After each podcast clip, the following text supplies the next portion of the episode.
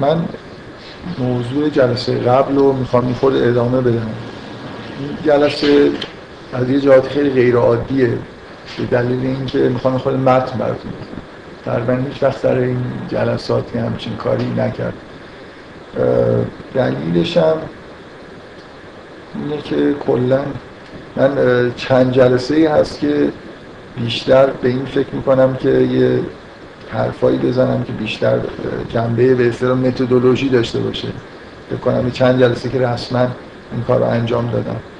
یعنی به جای اینکه در مورد مثلا فرض کنید همین سوره ای که داریم بحث می‌کنیم بیام صحبت کنم فکر کنم به یه جایی رسیدیم که بد نیست. نظر من این خود برگردیم ببینیم اصولا کاری که انجام میدیم موقعی که قرآن رو داریم می‌خونیم می‌خوایم بفهمیم بیان بکنیم و اینا چیه. همینجور پراکنده گاهگدار یه صحبتایی کردم. سعی کردم این دفعه یه خود جمع جورش بکنم. از نظر خودم شاید خیلی موفق نشدم که یه چیزی تحت عنوان متدولوژی ارائه بدم. ولی به هر حال فکر می‌کنم این چیزا لازمه. یعنی در واقع من احساسم اینه که به قول این یه مسئله معروفی هست. میگن که به جای اینکه به مردم ماهی بدی بهش ماهیگیری یاد بده من فکر می‌کنم اگه چهار تا سوره دیگر هم مثلا وقت بذارم بیام در موردش بحث بکنیم خب بازم به جایی نرسیدیم. به جای این آدم اگه سعی بکنه مثلا یه جوری یاد بده که چیکار میشه کرد برای خاطر اینکه یه چیزایی خود عمیق‌تری مثلا از قرآن بفهمیم و اینا. من دارم سعی می‌کنم که این کار رو انجام بدم. در واقع کاری که سعی کردم انجام بدم اینه که سعی کردم یادم بیاد که مثلا این ایده این ایده که ذهنم رسید از کجا رسید در مورد همین سوره یه خود توضیح بدم منابع فکرم چه چیزایی بوده. امروز هم می‌خوام یه همچین کاری بکنم خیلی رسمی از دو سه تا از این متون عرفانی که فکر می‌کنم چیزای شبیه موضوعی که جلسه قبل مطرح کردم توشون هست یه قسمت رو براتون بخونم. و در این حال چیزهایی که دفعه قبل گفتم و یه خورده اولش در موردش بحث می‌کنم تکمیل می‌کنم. فکر می‌کنم کلا توی مخصوصا این جلسات سوره مریم یه چیزی روشن شده که تفسیرهای عرفانی و کلا متون عرفانی منبع الهام خوبی هستن. اگه اون حرفای منو پذیرفته باشید که یه جوری درک متن مثل فهمیدن مطالب علمی در مورد طبیعت میشه گفت که یه بخش الهامی داره یه بخشی که کسی از شما نمی‌پرسه که ایده های خودتون و تئوری های خودتون از کجا آوردید از یه جایی یه چیزی به ذهنتون می‌رسه بعدا نکته مهم اینه که باید با متن سازگار باشه تا جایی ممکن بتونید در واقع با استفاده از متن جای خودتون دفاع کنید. باید بتونید نشون بدید نه به دیگران به خودتون حتی که ایده ای که دارید به غیر از این جایی که داشتید سعی می‌کردید بفهمید با جای دیگه هم سازگاره بلکه بهتون ایده میده که یه جایی رو خیلی خوب بفهمید. هرچی ایده های اصلیتون تئوریتون چیزی که دارید باش کار می‌کنید الهام بخشتر باشه برای فهمیدن نکات دیگه ای توی قرآن. خب نشون دهنده اینه که شاید ایده خوب و درستی من تصورم اینه که برخلاف ایده هایی که الان متداوله مثلا دکتر سروش ازش صحبت می‌کنه که بیایم برای فهمیدن قرآن یا متون مقدس به طور کلی به علوم اصل مراجعه بکنیم فکر می‌کنم علوم اصل خیلی چیز کمی برای فهمیدن یه متن مثل, مثل متن قرآن در اختیار ما می‌ذاره. من اینو دارم به تجربه شخصی خودم میگم. فکر می‌کنم موضوعای مورد بحث توی قرآن و نوع نگاه کردن اونقدر از علم جدید دوره که تقریبا کم پیش میاد که شما یه چیزی از علم جدید رو بتونید بگید که با متون مقدس برای فهم متون مقدس الهام بخش. شاید تنها علم جدیدی که هنوز رسمیت به عنوان علم پیدا نکرده و می‌تونه الهام بخش باشه روانکاویه به دلیل اینکه موضوعش مستقیما به انسان مربوطه و من فکر می‌کنم که به هر دانش جالبیه و خوبم داره پیش میره و امیدوارم که همینجور مثلا یه قرن دیگه پیش بره و یه مدل خیلی خوبی برای رفتار انسان داشته باشیم. اگر مدل خوبی برای درک رفتار انسان داشته باشیم قطعا بعدا به ما کمک می‌کنه که یه متن مثل قرآن رو بهتر بفهمیم. به دلیل اینکه توی متن قرآن در واقع موضوع محوری خود انسان به طور طبیعی. بله. علوم جدید نیست که هنر هنر چیزی از قبل بوده. اگه منظورتون اینه که هنر جدید نسبت به هنر جدید نسبت به هنر قدیم قطعا هنر جدید تکنیکال خوبی همراه خودش آورده که کمک می‌کنه برای جنبه های بیانی قرآن. من اینو که بارها تاکید کردم که فکر کنم از توی چیزا هم مشخصه. دیگه هیچ وقت به مثلا شعر کهن ارجاع نمیدم ولی به شعر جدید ممکنه یه جایی ارجاع بدم فکر می‌کنم هنر از نظر تنوع تکنیکا جالبه و یه بخشی از تکنیک که تو قرآن بوده به طریقی برای تو هنر جدید استفاده شده. این اگه هنر رو هم جز علوم عصر به حساب بیاریم من کاملا موافقم که از تکنیک های جدید در واقع الهام بگیریم برای اینکه بفهمیم. اینجا فرق می‌کنه با اون موضوع الهام گرفتن به معنای که توی چیز هست توی بحث مثلا فلسفه علم و این حرف هست. شما تکنیک های جدید بشناسید ممکنه تکنیک مشابهی تو قرآن بتونید پیدا بکنید یا ذهنتون یه مقدار باز شده باشه بعضی از تکنیک هایی تو قرآن هست و هنوز خیلی متداول نشده رو ببینید. من فکر کنم نمونه خیلی واضحش از یه تکنیکی که توی قرآن هست و هنوز متداول نشده استفاده کردن از انحراف از گرامره که من هی اصرار دارم که این رو بگم برای خاطر اینکه مطمئنم که این جزء اون چیزایی میشه که بعدا خیلی متداول میشه و بعد مسلمان ها میگن ای ما تو قرآن هم اینو داشتیم. تا یه همه نیان و مثلا اون کار انجام ندن کار مسلمان ها جرأت ندارن که. من من چون یه خورده سعی می‌کنم که آدم ترسوی نباشم فکر کنم نمونم زیاد براتون در اون مثالایی زدم از اینکه چجوری قرآن از شکستن قاعده گرامری استفاده می‌کنه و واقعا گاهگداری اون کاری که اونجا داره انجام میشه توسط شکست شدن قاعده گرامری اگه یه صفحه هم سعی بکنید یه چیزی بنویسید شاید محتوا رو نتونید ایجاد بکنید که با یه پس و پیش شدن که یه قاعده در واقع به وجود میاد. من جلسه گذشته یه بحثایی کردم در اگه یادتون باشه من از اولی که بحث در مورد سوره مریم رو شروع کردم حالا اون جلسات اول اصلا فصوص الحکم آوردم سر کتاب و قول دادم که یه خورده درباره تفسیر عرفانی و متون عرفانی یه صحبتهایی تو کلاس بکنم. امروز فکر کنم اوج این کاره که دیگه با خودم مثلا کتاب آوردم چند تا متن از دوله سمنانی و از لاهیجی می‌خوام براتون بخونم که مرتبط با بحثای دفعه قبل تا الان بیشتر از همون فصوص الحکم یه چیزای ایده کلی رو گفتم.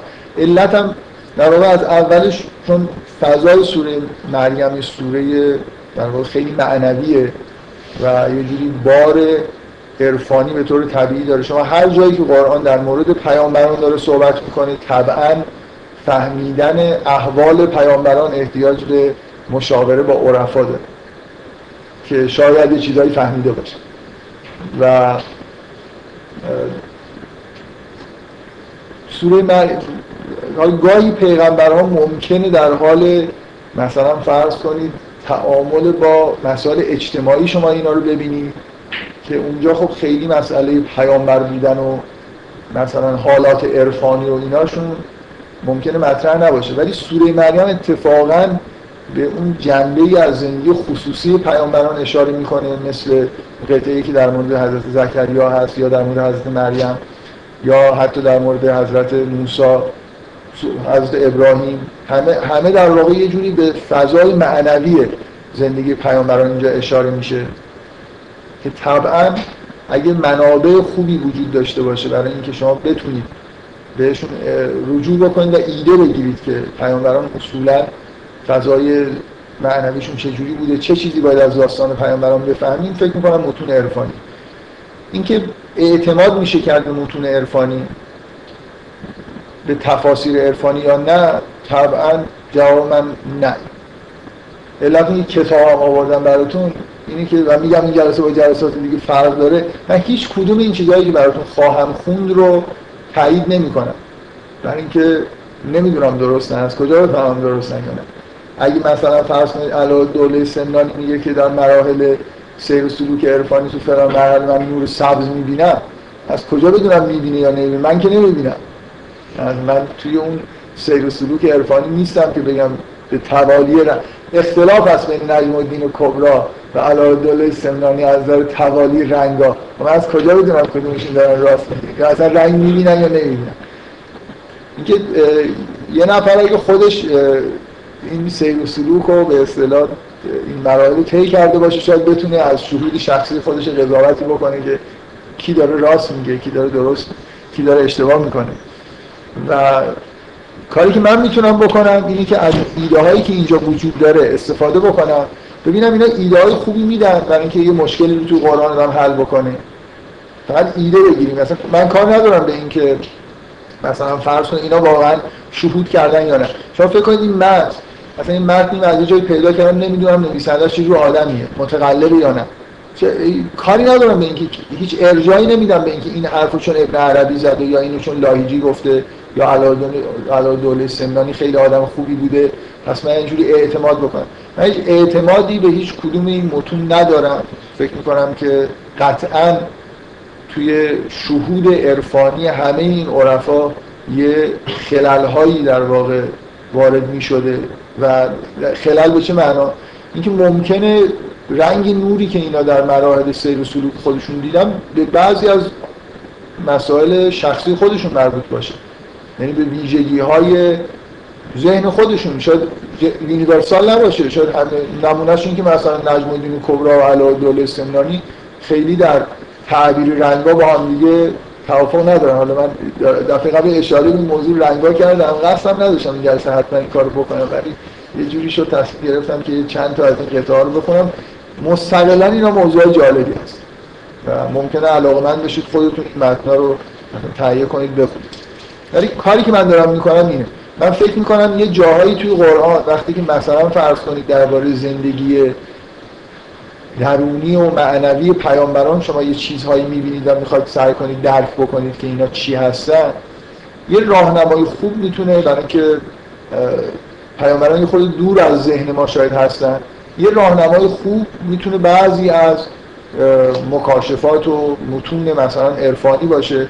ولو اینکه اینا کاملا هم دقیق نگفته باشن. ولی ممکنه ایده های خوبی بهتون بدن یه جهتی رو بهتون نشون بدن که بعدا شما بتونید فکرای بهتری رو تولید بکنید با متن مثلا سازگار باشه. من یه استفاده یادتون باشه جلسات اول در مورد اینکه چه تفسیری ما داریم از اینکه چرا نشانه وعده تولد یحیی برای زکریا این قرار داده میشه که سه روز نمی‌تونه صحبت بکنه. اگه یادتون باشه من از یه قطعه ای از ابن عربی از فصوص الکم چیزی نقل کردم و گفتم که به دلایلی این خیلی می‌خوره به اینکه موضوع مربوط به این باشه. و من خودم در واقع ماجرا اینجوری بود که این موضوع تو ذهنم بود از قرآن.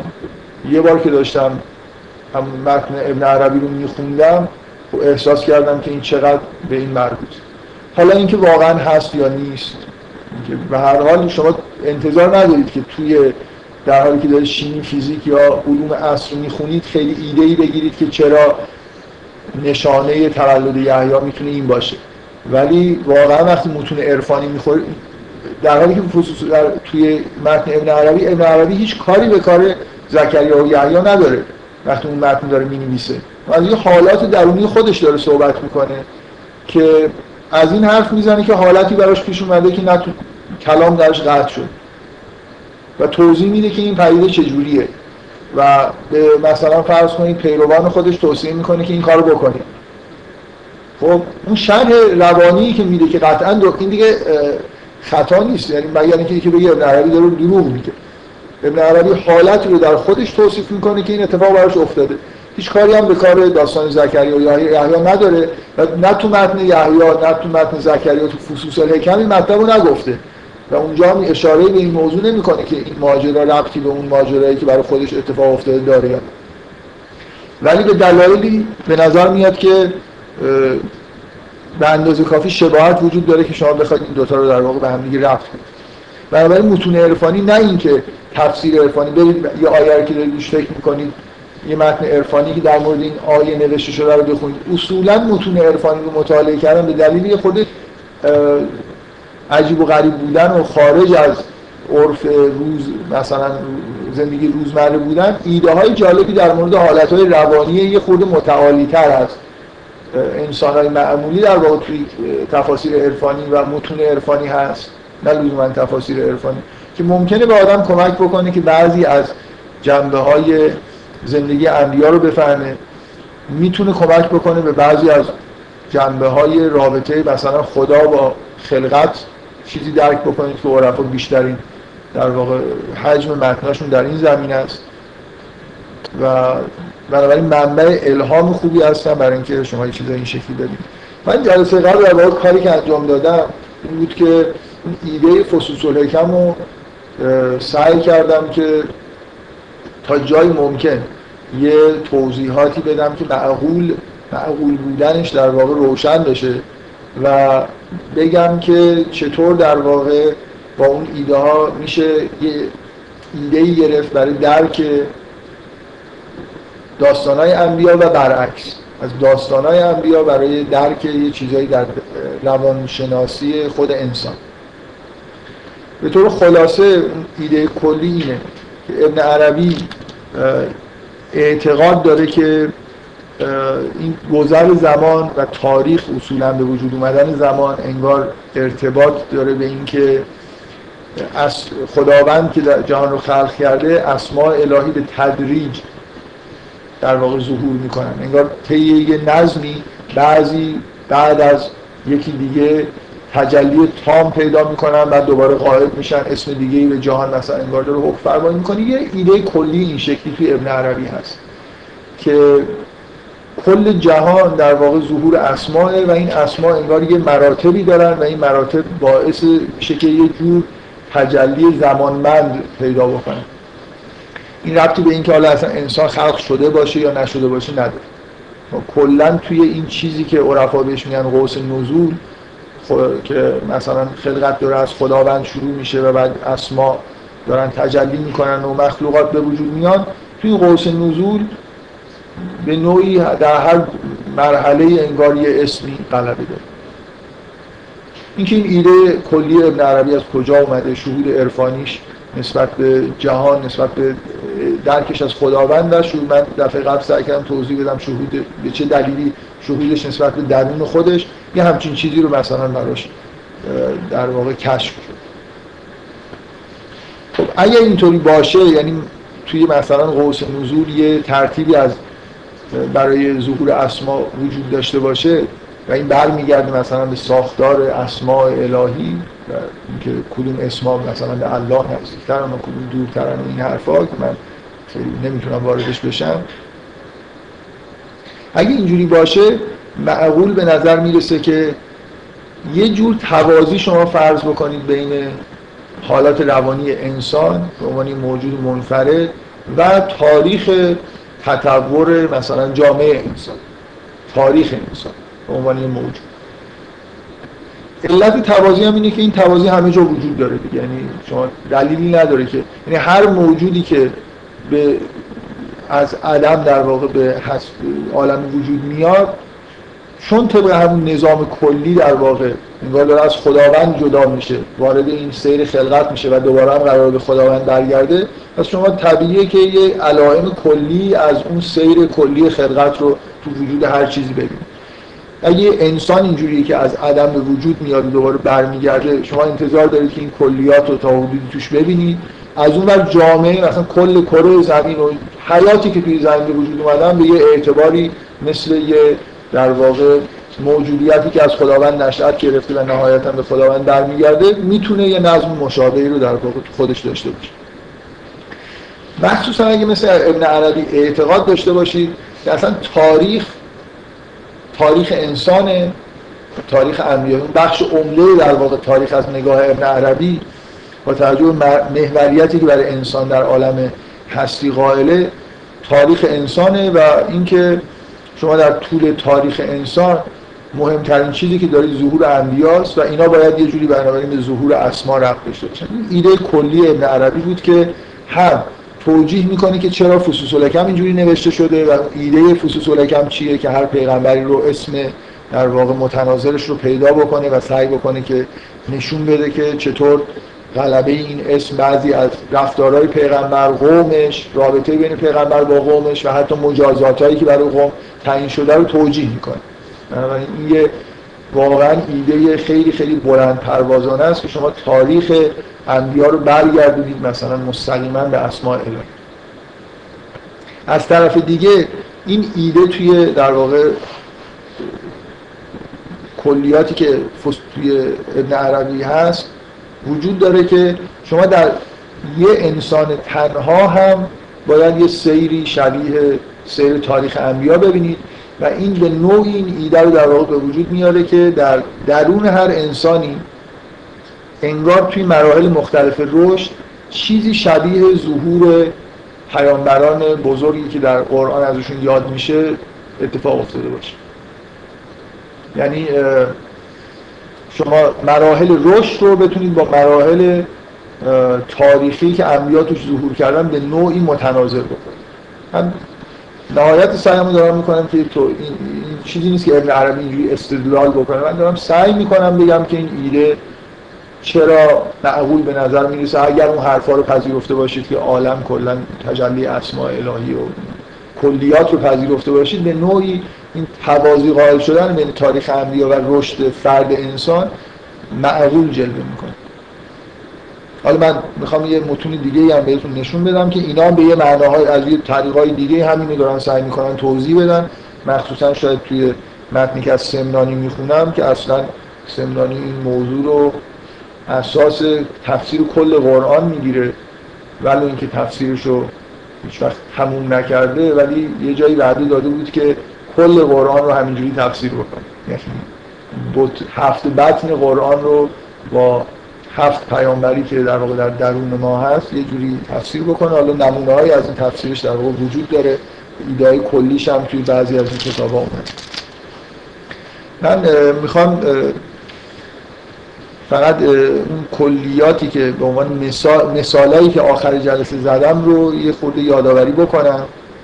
اگه کسی روشون بحث داره من حقیقتش نمی‌دونم که چقدر این نوع نگاه های به اصطلاح سمبولیک مشکل ممکن ایجاد بکنه در نگاه اول یا نه جذاب باشه. من بعد از جلسه احساس کردم که بعضیا خیلی خوششون اومده و بعضی هم خیلی با شک و تردید نگاه می‌کنن که اصولا اینجوری نگاه کردن خیلی چیز نباشه. خیلی به اصطلاح حالت دل بخواه نداشته باشه. این من یه نکته ای که مدام روش تاکید می‌کنم اینه که هیچ حوازی به نظر من به طور کامل اینجا وجود نداره جلسه قبل اینو هی اصرار داشتن که اصلا این نتیجه گیری کردن که الان من برم مثلا فرض کن داستان ابراهیم رو بخونم و هر چیز جزئی که اونجا دیدم و سعی کنم به یه چیزی در روان انسان ربط بدم این کاملا فکر کنم این اپروچ یه جوری بیماریزاست یعنی باعث میشه نه داستان ابراهیم رو دیگه بفهمید نه بفهمید درون خودتون چه خبر اینکه یه توازی کلی وجود داره به نظر من معقوله. من سعی کردم جلسه قبل مثالایی بزنم که به نوعی نشون بده که این توازی می‌تونه معنی دار باشه. اینکه شروع انبیا با آدمه و در انسان اولین در واقع دوره های زندگی انسان به نوعی تمثیل آدم براش تمثیل خوبیه.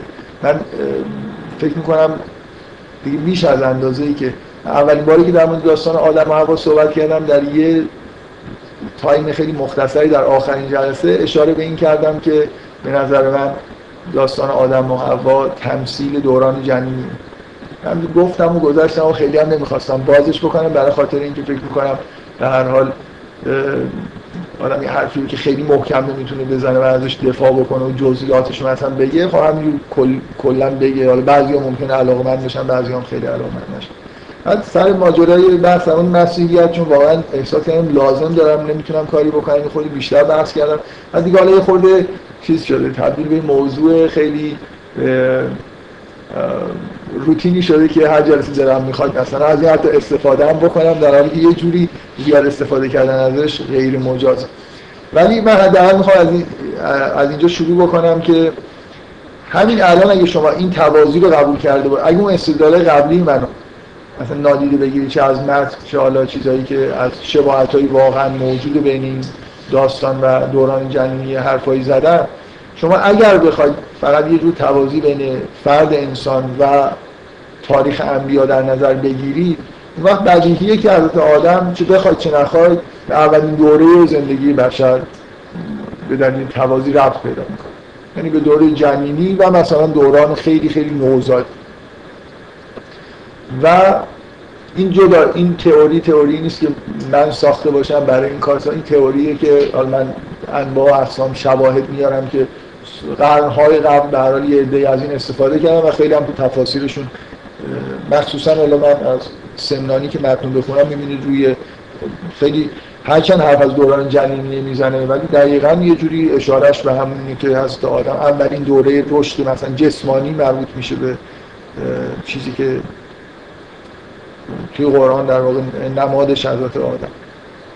من قبل از اینکه این یه دلیل دلایل دیگه ای من آوردم که سعی کردم بگم اینا دلایل خارج از عرفان و دین و این حرف هست. اونم اینه که شما اگر رشد روانی انسان و رشد معنوی انسان تا حدود زیادی اینو قبول بکنید که رفت به خداگاهی انسان داره یعنی شما یه دوران کودکی دارید که جسم داره رشد می‌کنه کم کم دانش و معرفت روی این سوار میشه و اگر این بخش به اصطلاح معنوی زندگی بشر رو بخواید یه جوری دیتکت بکنید این خود به خود یه توازی با تاریخ بشر داره. برای اینکه تاریخ بشر هم در واقع ما اول باید تمدن‌هایی در ابتدای کار مواجه هستیم که نه زبان رشد کرده نه فرهنگی وجود داره. بنابراین خداگاهی خداگاهی رو اگر با زبان و فرهنگ مربوط بدونید طبعا باید انتظارتون این باشه که در دوران اولیه تاریخ بشر به اون معنایی که ما الان خداگاهی داریم به این هوشیاری در این سطح وجود نداشته. یه خورده سطح هوشیاری انسان در حد پایینتر مثل یه کودک بوده. در همین جور که تاریخ بشر پیش رفته فرهنگ به وجود اومده سطح هوشیاری و آگاهی و خداگاهی انسان بالاتر رفته تا اینکه مثلا به انسان امروزی رسید. حداقل اینکه توی دوره‌هایی از تاریخ بشر باید انتظار داشته باشیم که این سطح آگاهی پایین باشه واقعا واضحه. یعنی ما اسناد و مدارک تجربی داریم. و این چیزیه که همه دیتکت کردن. یعنی این دیگه این که دوران دورانی که بشر با اسطوره زندگی می‌کرده شباهت زیادی به دوران تفکر کودکانه داره. یه چیز واضحیه. هر کسی اسطوره های باستانی رو بخونه احساس می‌کنه انگار داستان پریا اصلا شما توی متون مدرن همیشه می‌بینید اسطوره رو کنار داستان پریا می‌ذارن. از نوع تحلیلی که می‌کنن شخصیت پردازی که تو اسطوره وجود داره دقیقا مثل داستان بچه هاست دیگه. یه سری غول مثلا وجود دارن و همین. الان هم بچه ها این چیزا خوشش میاد اینجور تفکر اسطوره‌ای تفکر خیلی ابتداییه و طبعا شما باید انتظار داشته باشید که انسانایی که به همچین اسطوره‌ای واقعا اعتقاد داشتن چندان سطح آگاهی و هوشیاری طبیعی مثل ما نداشتن. یه خورده در این مراحل یه خورده از ذهنی مراحل پایینتری بودن. این اینقدر تفاوت منطق اسطوره‌ای با منطق که ما الان ازش استفاده می‌کنیم واضحه که یکی از این اسطوره شناسای معروف فرانسوی یه موقعی پیشنهاد کرده بود که اصلا انسان بدوی منطقش با منطق ما فرق داره. یعنی ما باید یه جور مطالعه بکنیم که اینا منطقشون چی بوده. یعنی, یعنی حرف از منطق مثلا فرض کنید اسطوره منطق بدوی زدن. هرچند این خیلی ایده طرفدار نداره ولی همه اینا نشون میده که ما به طور تجربی هم وقتی به شروع به اصطلاح طلوع فرهنگی بشر نگاه می‌کنیم انگار با انسانهایی سر و کار داریم که ذهنیت کودکانه دارن.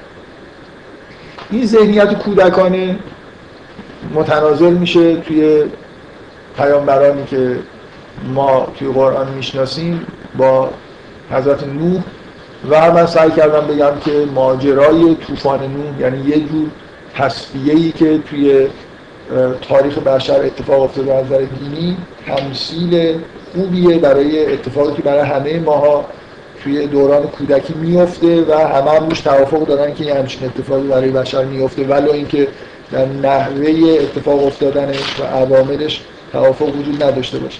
همه ما در واقع به نوعی اون دوران اولیه کودکی خودمون رو فراموش می‌کنیم.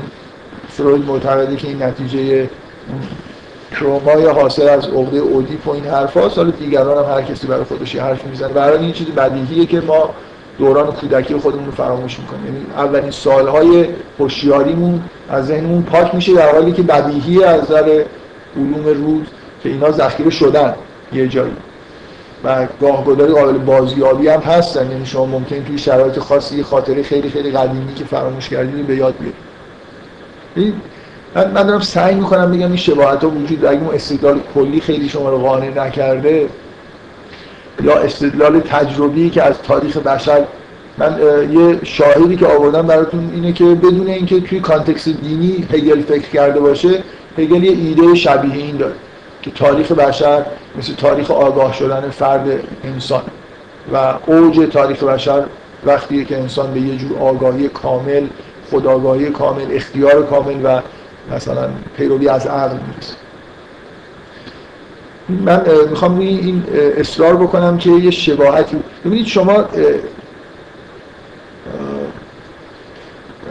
من یه شهودهایی نسبت به دوران جنینی دارم که شما ندارید و من هی می‌خوام ازش استفاده بکنم. من یادم چه اتفاقی برام افتاد. شما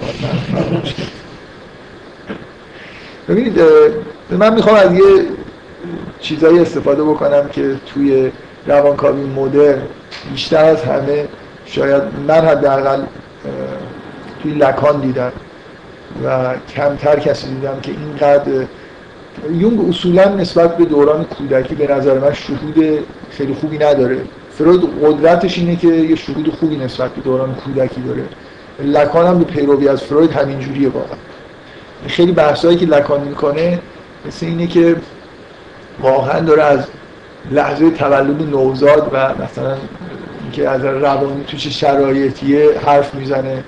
یونگ کاملا روانکاویشو بر اساس در واقع فکر می‌کنم کمبود شهود خودش رو با مطالعه اسطوره ها جبران کرده. یعنی یه جوری همون داستانهای کودکانه قدیمی منبع شهود براش بودن که چه اتفاقایی توی ذهن انسان و تو روان انسان داره میفته ولی فروید به وضوح شهود خوبی داره و البته مشاهدات بالینی زیادی داشته.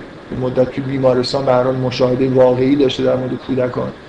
و لکان هم همینجور لکان هم مطالعه یه چیزی یه اصطلاحی توی اصطلاح خیلی محوری توی بحث لکان در مورد رشد روانی هست. یه چیزی که بهش مرحله آینه آینه ای میگه.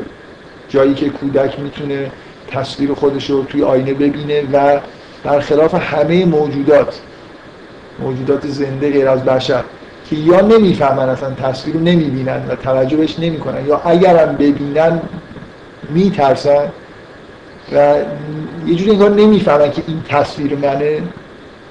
یه جوری با شگفتی مثلا پرنده ها می‌بینن و ممکنه سعی کنن ارتباط برقرار کنن با تصویر خودشون.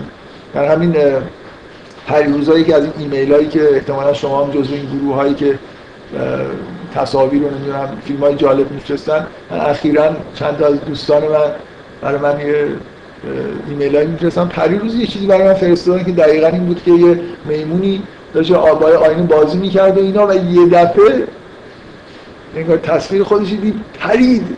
مثل اینکه چیز وحشتناکی آینه رو انداخت و فرار کرد. اینکه یه میمونی یه دفعه توی اون آینه از کجا ظاهر شده اینا یه چیز وحشتناکی انگار دید. لکن توضیح میده که در ابتدای دوران حیات نوزاد یه مرحله وجود داره که انسان نوزاد خودش رو توی آینه میبینش به عنوان تصویر خودش.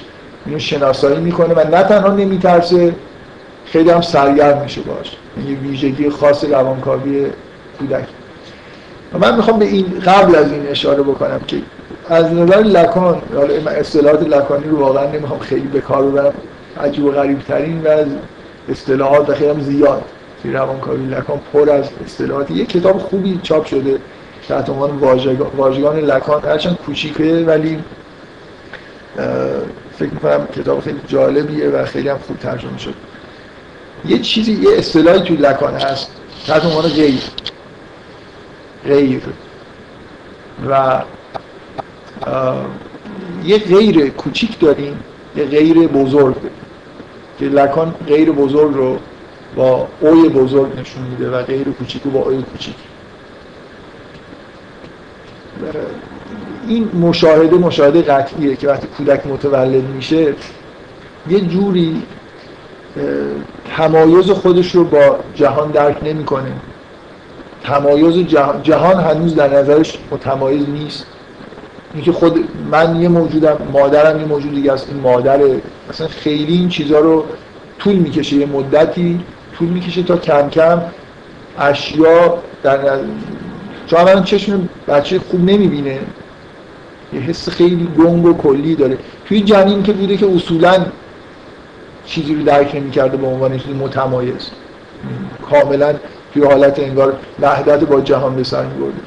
در تولدش یه جور تمایز داره کم کم شکل می‌گیره. به تمایز بین خودش و جهان و تمایز جهان.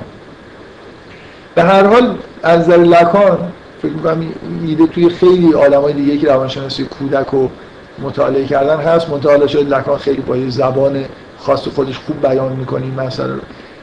کودک با یه غیر بزرگ سر کار داره. همه چیزی که در مقابلش هست یه چیز منسجمیه. و به خودش هم که چندان توجه نداره. بنابراین یه چیز انگار مرکز توجه کودکه و اونم یه غین چیز فارسی هم ترجمه می‌کنن یه غین بزرگ می‌نویسن. به اوی بزرگ. کم کم این غیر بزرگ یه جور تمایز پیدا می‌کنه. از نظر لکان تبدیل میشه به مادر. یعنی یه دوره ای وجود داره. این هم باز نظر روانکاوای دیگه روانشناسایی که مطالعات بالی می‌کردن به نظر درست میاد. یه جور اتحادی کودک با مادر پیدا می‌کنه. حالا تمایز انگار همه چیز مادر دیگه. نه می‌فهمید یا نه؟ همه هر چی در بیرون هست مادره. اولا مادر رو به عنوان یه چیز کلی می‌بینه. یعنی حتی جسم مادر رو براش تفکیک شده نیست خیلی چیزا. این دست مادره. این کودک با یه با جهان مواجهه و این جهان به نظرش یه چیزه. و طول می‌کشه تا اینکه این مرحله مدتی طول می‌کشه تا کودک نسبت مادر حس تمایز خودش و تمایز مادر با چیزهای دیگه ای که در جهان هست رو در واقع پیدا بکنه. این چیزهایی که توی لکان هست. که من سعی می‌کنم اشاره در واقع بکنم که فکر می‌کنم با یه چیزی توی تاریخ انبیا می‌تونه تطبیق داده بشه.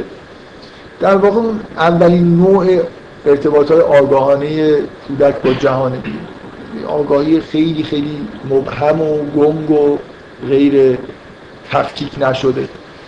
تا برای کودک به جایی می‌رسه که تمایز خودش رو درک می‌کنه. اشیاء بیرونی رو یه جوری تمایزشون رو درک می‌کنه.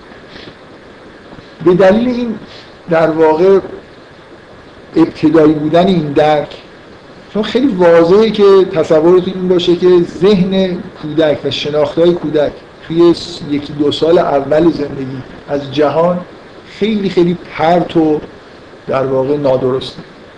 مثلا همه بچه ها یه جور تصورات جاندار پندارانه به دارن. از میز و صندلی و همه چیز به نظرشون یعنی ببینید هنوز وقتی می‌فهمه که من یه موجودم موجودات دیگه هم موجودات دیگه هستن حالا با یه مدت طول می‌کشه بفهمه که همه مثل من نیستن. بعضی جاندارن بعضی دوران رو بشر توی ماهای اول و یک دو سال اول طی می‌کنه تا از این آشفتگی ذهنی که اول فکر می‌کنه که همه چیز نمی‌دونم یه دونه است. بعد منم و مادرم بعد نمی‌دونم همه چیز مادرم نیست. اینکه فروید هم این تاکید داره که این طول می‌کشه تا کودک یه جوری تما... برای مادرش رو به عنوان موجود متمایز مثلا درک بکنه. یه مقدار برای کسایی که خوندن یا دوست دارن نگاه بکنن. یه شرح مفصلی فروید داره در مورد یه بازی تحت عنوان بازی فورت دا که بازی متداولی نیست. بچه ای رو در حال یه بازی دیده و داره سعی می‌کنه بگه که این چه ربطی به مسئله جبران فقدان مادر داره. که در واقع مادرش ترکش کرده یه جوری این جبران این بازی بازی که این بچه اختراع کرده و یه جوری در واقع نبود مادر رو داره چیز می‌کنه به اصطلاح توسط این بازی انگار تحمل می‌کنه جبران می‌کنه. من چیزی که می‌خوام بگم اینه چون تصورتون باید این باشه که ما به طور طبیعی حتی اگر شاید حتی اگه پیغمبرم بودیم توی ماها و سال اول زندگیمون کلی معرفت اشتباهی تو ذهنمون اومده. اینکه این صندلی جاندار نیست من فکر می‌کنم جانداره و الی آخر. کلی غلط در واقع تصورات غلط از جهان توی ذهن کودک شکل می‌گیره. این این اتفاق لازم نیست که واقعا به طور تجربی شما می‌تونید توی تاریخ بشر هم ببینید. یعنی قرنهای اول تاریخ بشر از ابتدای پیدایش تا وقتی که یه تمدنی شکل می‌گیره و یه فرهنگی شکل می‌گیره مثلا پر از جاندار پنداری سخبوستا که تا همین آخرش هم همچنان نسبت به طبیعت همین احساس ها رو داشتن. یعنی تمایز گذاری توی فرهنگ بشر به وجود اومده زبان به وجود اومده در حد ابتدایی. ولی واقعا احساسی که نسبت به طبیعت وجود داره خیلی کودکان است. بفرم چرا دقیقا این غلطه؟ قبول که مثلا در این بود که این صندلی مثل من یکم ولی که اینها هم یعنی به نظر که یک شرایطی وجود داره که اینجوری باید نگاه کنید که همه چیز دارن تصمیم میگردید یک جور در همه چیز. اجازه اجازه اون یه بحث جداست اینا رو با دیگه قاطی نکن. بچه وقتی سرش می‌خوره به صندلی مادرش صندلی رو می‌زنه و بچه آروم میشه. از اینکه صندلی تنبیه شده. مسئله تسبیح و نمی‌دونم شعور من من نمی‌دونم صندلی تسبیح بکنه یا نه. ولی اینکه اینکه شما مثلا یه دید عرفانی داشته باشید نسبت به یه جور شعور باطنی در همه موجود با اینکه فکر کنید که این منو زده و من الان باید اینو بزنمش خیلی فرق داره. در واقع اینکه من فکر کنم همه دنیا مثل خود منه شما عرفا که فکر نمی‌کنن کوه. اگه تسبیح میگه یعنی مثلا این زیر یه تسبیح داره داره مثلا یا الله یا الله میگه. اینکه اون هیته وجود خودش یک نوع مثلا تسبیح داره. میگه پرنده هم این کارو می‌کنه. این خیلی یه چیز این یه چیز معرفتیه که بعدها باید بهش برسیم. نه یه چیز ابتدا. ابتدایش اینه که من اول اصلا نمی‌فهمم که من کیم دنیا چیه با هم تمایز دارم. بعدم وقتی می‌فهمم فکر می‌کنم همه مثل من یعنی هر چی تو خودم هست. یه نکته اساسی اینه دیگه. تمایز بین درون و بیرون قائل شدن.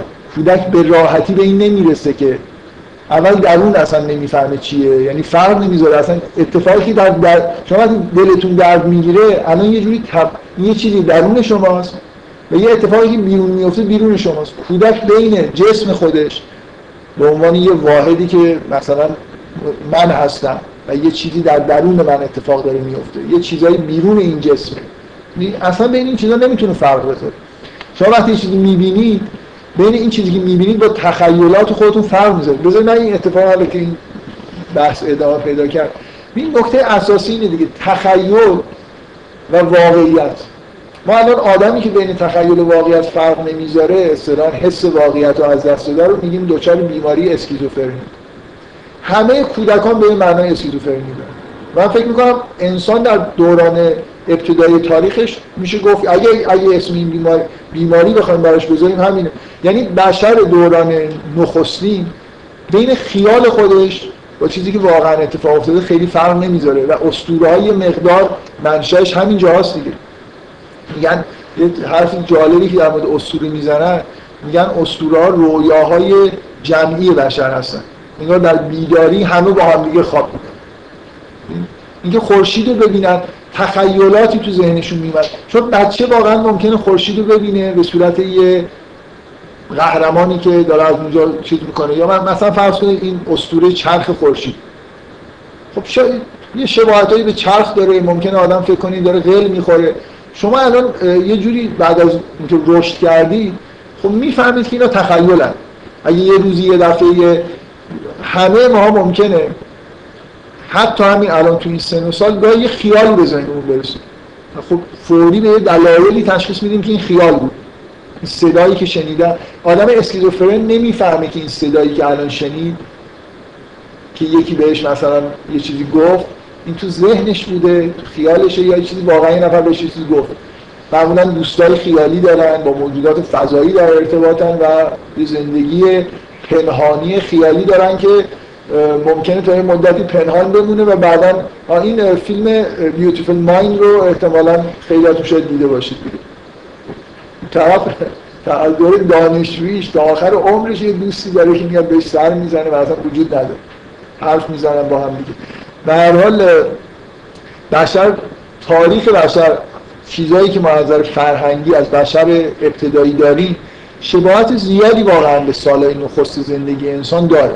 من می‌خوام بگم اگه اون استدلالا و حالا این چی این که این حرفا رو زدن به این جور شواهد تجربی دسترسی نداشتن از شهود درونی خودشون یه حرفایی زدن. وقتی شما می‌بینید که با یه استدلالای دیگه حرفا به یه جایی می‌رسه که تا حدودی شما می‌تونید بفهمید که با بعضی از داده های تجربی هم سازگاره. به هر حال رو تقویت کردن اینه که اینجا یه چیزی هست. من همیشه وقتی یه چیز یعنی حرفای عرفانی رو می‌خونم چون کامل نمی‌فهمم گاهی ولی حس می‌کنم اینجا یه چیزی به یه چیز واقعی دارن اشاره می‌کنن ممکنه همش درست نباشه. ممکنه رنگا رو درست دارن نمیگن. مثلا رنگ مهم نباشه. ولی یه این که آدم حس می‌کنه که یه واقعیتی تو این حرفا هست. توی ایده های ابن عربی تو فصوص الحکم واقعیت هایی هست. ولو اینکه خطا هم توش راه پیدا کرده باشه. من احساس کلیم اینه بدون اینکه به هیچ وجه از جزئیات این حرفا دفاع بکنم اینکه یه جوری تاریخ بشر و تاریخ انبیا با مراحل رشد معنوی انسان ارتباط داره. اینکه تا چه جزئیاتی میشه پیشرفت اینو واقعا به نظر من جای چیز نداره. یعنی شما نمی‌تونید خطای مشخصی بکشید بگید که من من سعی کردم جلسه قبل یه توضیح کلی که دادم. بگم که خیلی شباهت به نظر من وجود داره بین دوران ابتدایی زندگی بشر و این پاک شدن خاطرات با چیزی که ما توی متون دینی تحت عنوان طوفان نوح می‌بینیم یعنی انگار همون به همون دلیلی که این خاطرات چرا این خاطرات پاک میشن؟ شما دلیل دینی اگه بخواید بیاری برای خاطر اینکه ما قراره که به معرفت های درستی دست پیدا بکنیم. به دلیل اینکه در دوران شکلگیری این ذهنمون کلی چرند و پرند تو ذهنمون اومده اینا می‌تونه مزاحم شناخت جهان باشه. خوبه که یه تروما یه چیزی بیاد و باعث بشه که این چیزا پاک بشه. حالا فروید میگه این تروما از عقده اودیپ میاد. یکی از شواهد تجربی فروید در اینکه عقده اودیپ وجود داره و یه تروما بود یه ضربه روانی شدید به کودک وارد میشه تو حدود سن دو سالگی. اینه که میگه خاطرات رو فراموش می‌کنیم.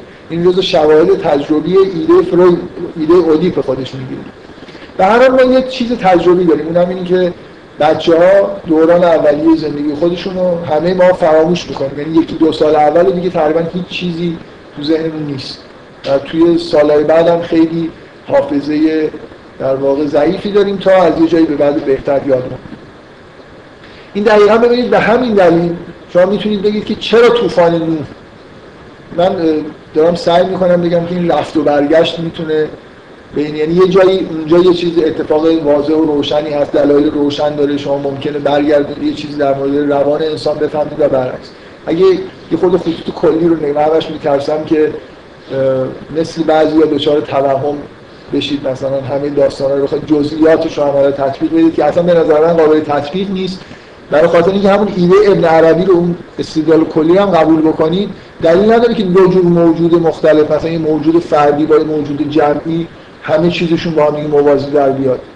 اینکه چیزهای کلی وجود داره.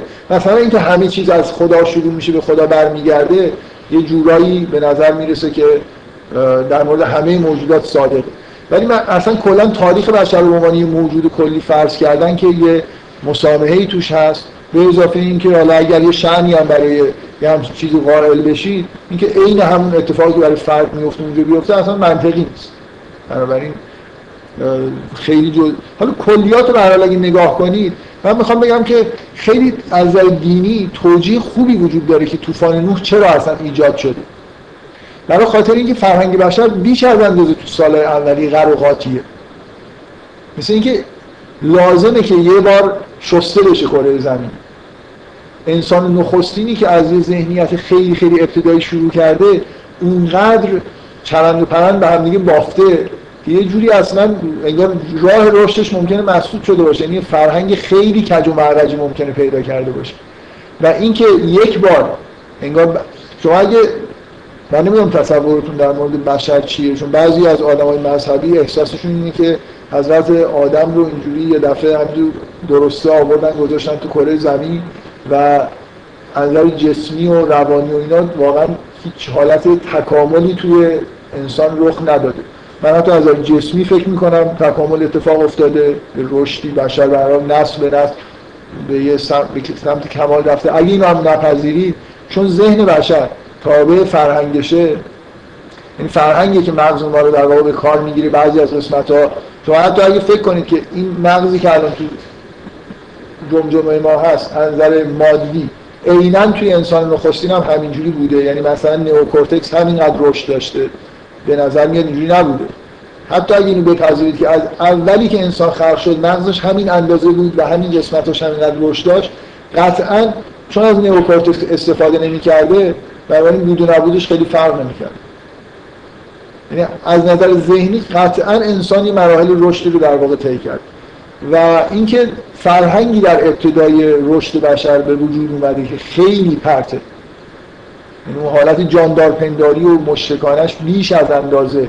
ممکنه مزاحم در واقع دوران بعدش بشه. اینکه حضرت نوح در دعای خودش میگه که میگه اینا طوری هستن که دیگه لا یلدو الا فاجرن و کفارا.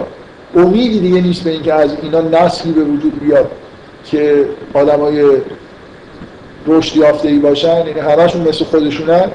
مثل اینکه در حدی انگار سنت های فرهنگی به وجود اومده فجور. مثل مثلا فرض کنید الان ما شواهدی داریم که از شواهدی از دوران نخستین از آدمخواری و بچه خودشون مثلا بخورن.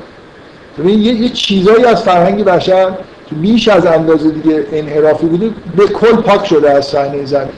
و انگار از یه دوران جدید دوباره بشر شروع به کار کرد.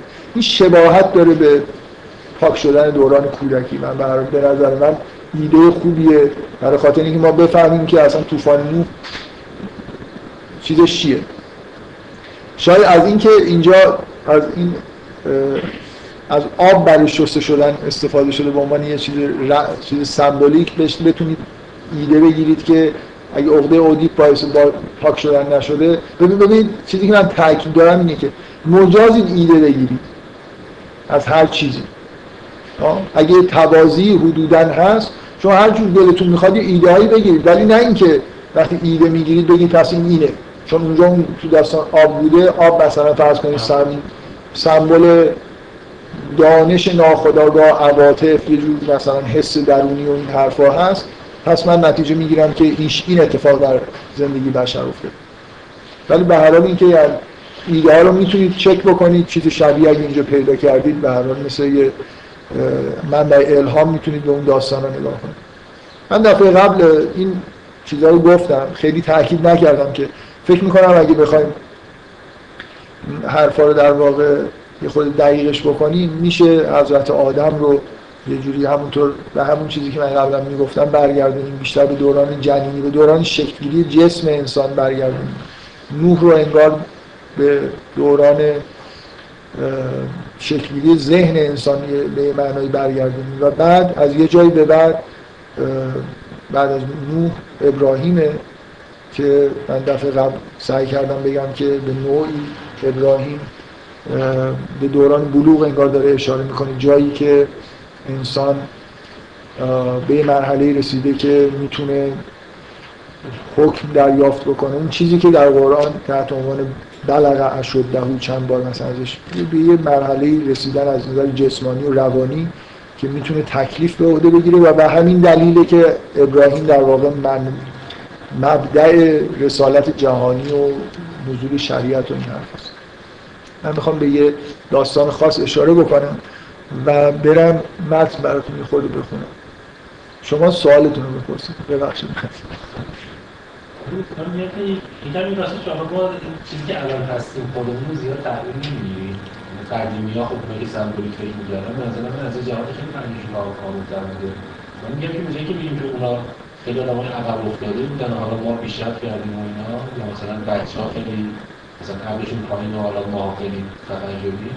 این به این حالتی که آدم خیلی خداگاهی پیدا می‌کنه مثلا به یه جوری خاموش شدن این با اون دو متناظرش بکنه. خیلی اتفاق خوشایندی هم نیست همچین واقعا که زبان سبولی رو قبول داشتن.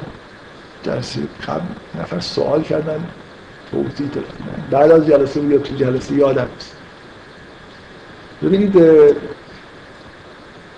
حرفی که شما دارید می‌زنید مثل اینه که من بگم که فکر بعد از جلسه یه نفر از من سوال کرد. خب این یه بحثیه دیگه. ما به دوران گذشته دوران اسطوره‌ای چجوری نگاه کنیم؟ آدمای مدرن غربی ها با تحقیر نگاه می‌کنن. یه آدمی مثل هایدگر با تحقیر نگاه نمی‌کنه. اصلا هایدگر یه جور افراطی به نظر من اصلا میگه اونا به حقیقت وصل بود بعدا جدا شد دقیقا ایده هایدگر یه چیزی شبیه این که شما میگید. انگار بشر در حبوط مستمره بنابراین به نوعی جدا شده. از اصل خودش. این تمام این موضوع دقیقا من به عنوان کاربرد میگم. همونه که شما به دوران بچگی چجوری نگاه می‌کنید؟ دوران بچگی دورانیه. به یه معنایی شما به خداوند نزدیکترید و از یه جهت از در آگاهی قطعا توی مرتبه خیلی پایینی قرار دارید پیام... یه پیامبر چیزش اینه که همون نزدیکی به خدا رو حفظ می‌کنه و بالاترین آگاهی ها می‌رسه. ببینید اینکه کودک توی حالت شبیه مثلا فرض کنید حیوانات از نظر اینکه حیوانات شما به حیوانات چجوری نگاه می‌کنید؟ مثلا یه پنگوان ممکنه خیلی به خداوند نزدیک باشه یعنی اینکه گناه نکرده خب؟ ولی شعور نداره درک و معرفتی از جا... کودک نسبت به جهان آگاهی نداره خدا رو آگاهانه نمی‌شناسه. ولو اینکه یه جوری ذاتا انگار به خدا نزدیک. همه حرفی که شما دارید می‌زنید اتفاقا با همین تمس با این تواز متوازی گرفتن تاریخ بشر با رشد روانی انسان خب جور در میاد. ما به نوعی از خداوند دور شدیم مثلا. به دلیل اینکه از دوران کودکی ممکنه حسای بهتری داشتیم. همون مثلا مثلا جاندار پنداری درست غلط بود. ولی الان این دید سیاه علمی که ما به جهان داریم که همه چیز یه ذرات بیجانه حتی شک داریم می‌کنیم که خودمونم در یه جوری مجموعه ذرات هستیم اصلا این کانشستنس ما چیه؟ اصلا هست نیست و اینا. اینکه ممکنه اونا به حی... کودک به حقیقت از این نظر نزدیکتره که به هر حال جاندارهای همه جهان جانداره ولی اون داره اشتباهی مثلا پرت و پلا فکر می‌کنه. خب؟ تو به کارهای کودک مثلا نگاه کن. کودک تکلیف نداره ولی واقعا ممکنه یه بچه مثلا بزنه خواهر خودش بکش گناه هم که نکرده. یعنی کارهای افتضاح ممکنه بچه در دوران اولیه زندگی خودش انجام بده. نظر اخلاقی. اگه بخواد از اخلاقی برآورد بکنه اینکه انسان در ابتدای تاریخ خودش از یه جهاتی به دلیل اینکه زبان و فرهنگ وجود نداشته در این بحثی که بعد از کلاس شدن من دقیقی یادم اومد. چون یه نفر پرسید که برعکس شما سوال شما رو کرد که این ظلم نبوده به اونا که خب بدبخت و عقب افتاده بودن و ما الان مثلا خوشبخت شدیم. من جواب اینه که اصلا اینطوری نیست. تو چرا تصورت اینه که اونایی که فرهنگ ندارن مثل بچه هم دیگه تکلیف هم ندارن. بنابراین یه جوری اصلا همین که رسالتی درشون شریعت نداشتن. نوح به نظر میاد اولین کسی که شریعت آورده دیگه. شریعت بسیار مختصر. ابراهیم هم بعدا یه خورده در زمان موساست که یه دفعه شریعت بزرگ مثلا نازل میشه. بنابراین اینا یه جوری معافیت دارن دیگه. خیلی کارهایی که می‌کنن انگار حساب نیست. نمی‌دونم منظورم فهمیدید یا نه. اینکه آگاهیشون باید تغییر بشه برای اینکه حقیر آگاهیشون. یه جور کودکانه است. ولی اینکه از یه جهاتی ما بیشتر حبوط کردیم این خب برای خاطر ببین اونا مثل موجود بی فرهنگ ما فرهنگ غلط داریم. توی فرهنگی به دنیا میایم که حرفای زیادی به ما زده میشه که عمدتا غلطه و یه جوری ذهن ما منحرف می‌کنه. و دقیقا هم تو همون بحث این آیه رو من بهش استناد کردم که تو قرآن میگه که در مورد اولیاء خدا اونایی که خیلی سطحشون بالاست مقربین میگه سلتون من الاولین و قلیل من الاخر. احتمال که یه آدمی به مدارج خیلی بالا برسه جز اون گروه برگزیده انسان بشه تو دوران اولیه مثلا قبل از شاید ختم نبوت اگر آخرین رو بعد از پیغمبر ما بگیری اون موقع بیشتر از بعد از ختم نبوت. برای خاطر اینکه فرهنگ در یه حد مینیمالیه بنابراین یه آدم ممکنه بتونه در بره و همه حقایق رو بهتر ببینه. هایگر ایدهش اینه دیگه میگه که زبان اونا زبانی بود که اعوجاج های زبان ما رو نداشت. شما یه خود با هایگر آشنا باشید هایگر چنان از ریشه شناسی لغات زبان یونانی استفاده می‌کنه به عنوان انگار که چون ریشش اینه پس اینه. می‌خواد بگه متمتیکس چیه؟ میره ریشش رو پیدا می‌کنه میگه متمتیکس اینه. یونانی ها از اینجوری واژه رو ساختن. کاملا احساسش اینه که اصلا این آدمایی که اون موقع داشتن زبان رو به وجود می آوردن قبل از اینکه این زبان عجر مجری که بعدها همینجوری هی تغییر کرد و چیز بدی شد جهان رو خیلی ارتباط چیزی باش داشتن ارتباط تنگاتنگ و نزدیکی بهش داشتن از واژه خوب درست کردن. ما الان واژه همون اعوجاج پیدا کرده و تمام درکمون از جهان اعوجاج پیدا کرده. به اینجا این دو تا نکته با هم قاطی نشه. اینکه انسان اولیه یه جور ممکنه شما بگید که یه درک هایی نسبت به طبیعت داره که ما نداریم. ولی در این حال خیلی از سطح شعور و آگاهی پایینی هم برخورداره تحقیر کردن آگاهیشون نه تحقیر کردن خودشون به هر حال فرهنگی به وجود آوردن بچه های خودشون خوردن آدم خوردن دیگه نمی‌دونم هزار تا کار عجیب و غریب کردن هزار جور فرهنگ مشرکانه و مثلا فرض هم جاندار پنداری خیلی رسمی فرهنگشون بوده و اینا همه یه جوری در طوفان نوح مثلا یه مرحله انگار کره زمین شسته میشه و از یه جایی دوباره داستان شروع میشه. این شباهت داره به ماجرایی که برای همه ما اتفاق کلیاتش من می‌خوام بگم که شباهت داره. من می‌خوام به حضرت حضرت ابراهیم یه استدلال معروفی داره در قرآن که خب سرش بحث هست که این استدلال یعنی چی؟ که میاد اول ستاره ها رو می‌بینه بعد ماه رو می‌بینه بعد خورشید رو می‌بینه بعد میگه که من به خداوند ایمان آوردم. استدلال یعنی چی؟ یعنی واقعا از ابراهیم ستاره ها و خورشید و ماه و اشتباهی گرفت. بعضیا تصورشون اینه که انگار از ابراهیم حتی من دیدم مثلا یه جوری من که تو غار بزرگ شده تا دوره نوجوانی یه دفعه اومده از غار بیرون برای همین انگار چی نمی‌دونه. یه داستانی هست توی زبان ف... تو فرهنگ ما بهش میگن حی ابن ابن سینا. بعضی این داستان این شکلی نوشتن. برای اینکه تصور جالبی اگه فکر بکنید که یه نفر در دوران بلوغ یه دفعه جهان رو ببینه چه چیزی در جهان می‌بینه. ما در واقع یه از دوران کودکی شروع می‌کنیم و به تدریج جهان می‌بینیم. بعضی از شگفتی های جهان ما رو دیگه خیلی به شگفتی با نمیداره. ابراهیم یه خود شبیه حی ابن یعزان رفتار می‌کنه. این اومده بیرون میگه پروردگار من کیه؟ بعد اولین چیز ستاره می‌بینه میگه ستاره است. بعد ماه می‌بینه بعد خورشید می‌بینه بعدم به نتیجه می‌رسه که نه. هیچ اینا نیست. این دیدن یعنی متحد چی اشتباه گرفتن رب با ستاره با ماه و خورشید می‌تونه یه تمثیل خیلی خیلی خوب باشه از مرحله که انگار همه ما به نوعی طی می‌کنیم. که شما در, در واقع اولین چیزی که کودک اگه حرفای لکان رو قبول بکنید که کودک وقتی به دنیا میاد انگار به دنبال غیر هست. می‌خواد یه جوری یه, چیزی در جهان هست که این به نوعی در می‌خواد بهش خودش آویزون بکنه.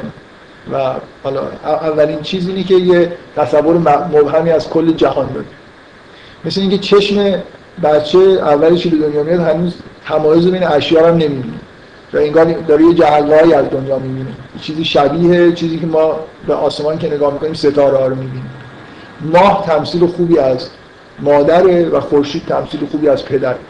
مثل اینکه انسان وقتی به دنیا میاد حتی اگه ابراهیم باشی حتی اگه ابراهیم باشی یه جوری اولین مشاهدات می‌تونه شرکامیز باشه. به این معنا که خدا رو در اولین چیزهایی که می‌بینیم میگم اگه پیغمبرم باشی دوره ابتدایی زندگی یه جوری انگار همراه با شرک تا اینکه به جایی برسی که به یه آگاهی دست پیدا بکنی که رو. بنابراین ابراهیم هیچ بعید نیست که داره یه جوری از حالت درونی خیلی خیلی چیز خودش صحبت می‌کنه. خیلی ابتدایی خودش صحبت می‌کنه. اولین چیزی که نظر انسان می‌تونه جلب بکنه یه چیزی شبیه ستاره هاست. بعد ماه و بعد خورشید این با نظمی که کم و بیش توی روانکاوی بیان میشه از اینکه اون مسیر غیر بزرگی که ما در واقع دنبالش هستیم چجوری در واقع طی میشه به نوعی با حرفایی که لکان می‌زنه شبیه. من نمی‌خوام بگم که لکان دقیقا داره یه چیزی شبیه عین همین میگه. ولی اینکه ما یه مرحله ای داریم که انگار مادر همه چیزه. و بعد پدر توی مکتب لکان اینجوریه که پدری که جدایی بین فرزند و مادر ایجاد می‌کنه. و این جدایی خب خیلی هم از نظر لکان خاصیت های خاصی داره. در واقع پدر رو در پدر رو به عنوان قانون گذار توی ذهن بشر تثبیت می‌کنه. اصطلاحی که توی مکتب لکان هست نام پدر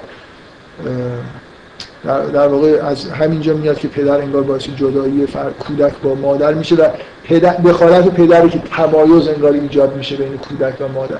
و یه جوری انگار جانشین مادر میشه و نهایتا این مراحل رشد باید بگذره و ما به جایی برسیم که خداوند رو به عنوان رب خودمون بشناسیم. اگه برای ابراهیم به عنوان موجود استثنایی این اتفاق در لحظه های اول زندگی انگار افتاده و خیلی زود رب خودش رو پیدا کرده و اینجوری داره بیان می‌کنه انگار برای دیگران با تمثیل ستاره و ماه و خورشید بیان داره می‌کنه حالت درونی که تجربه کرده. برای ماها ممکنه خیلی طول بکشه. من بارها به این اشاره کردم. منبع اصلی شرک توی همه انسان ها همیشه این بوده و هنوز هم هست. یه جور وابستگی به والده. یعنی شما از یه حالت وابستگی از روانی به والدین باید خودتون رو نجات بدید تا به استقلال برسید و توحید حاصل نمیشه مگر اینکه شما این وابستگی هایی که به غیر خدا دارید رو در واقع از خودتون دور بکنید. و هیچ وابستگی عمیق‌تر از وابستگی انسان تو کودکی به مادر و پدر نیست. و اینکه توی مراحل رشد به طور طبیعی ما بتونیم وابستگی ها رو پشت سر بذاریم.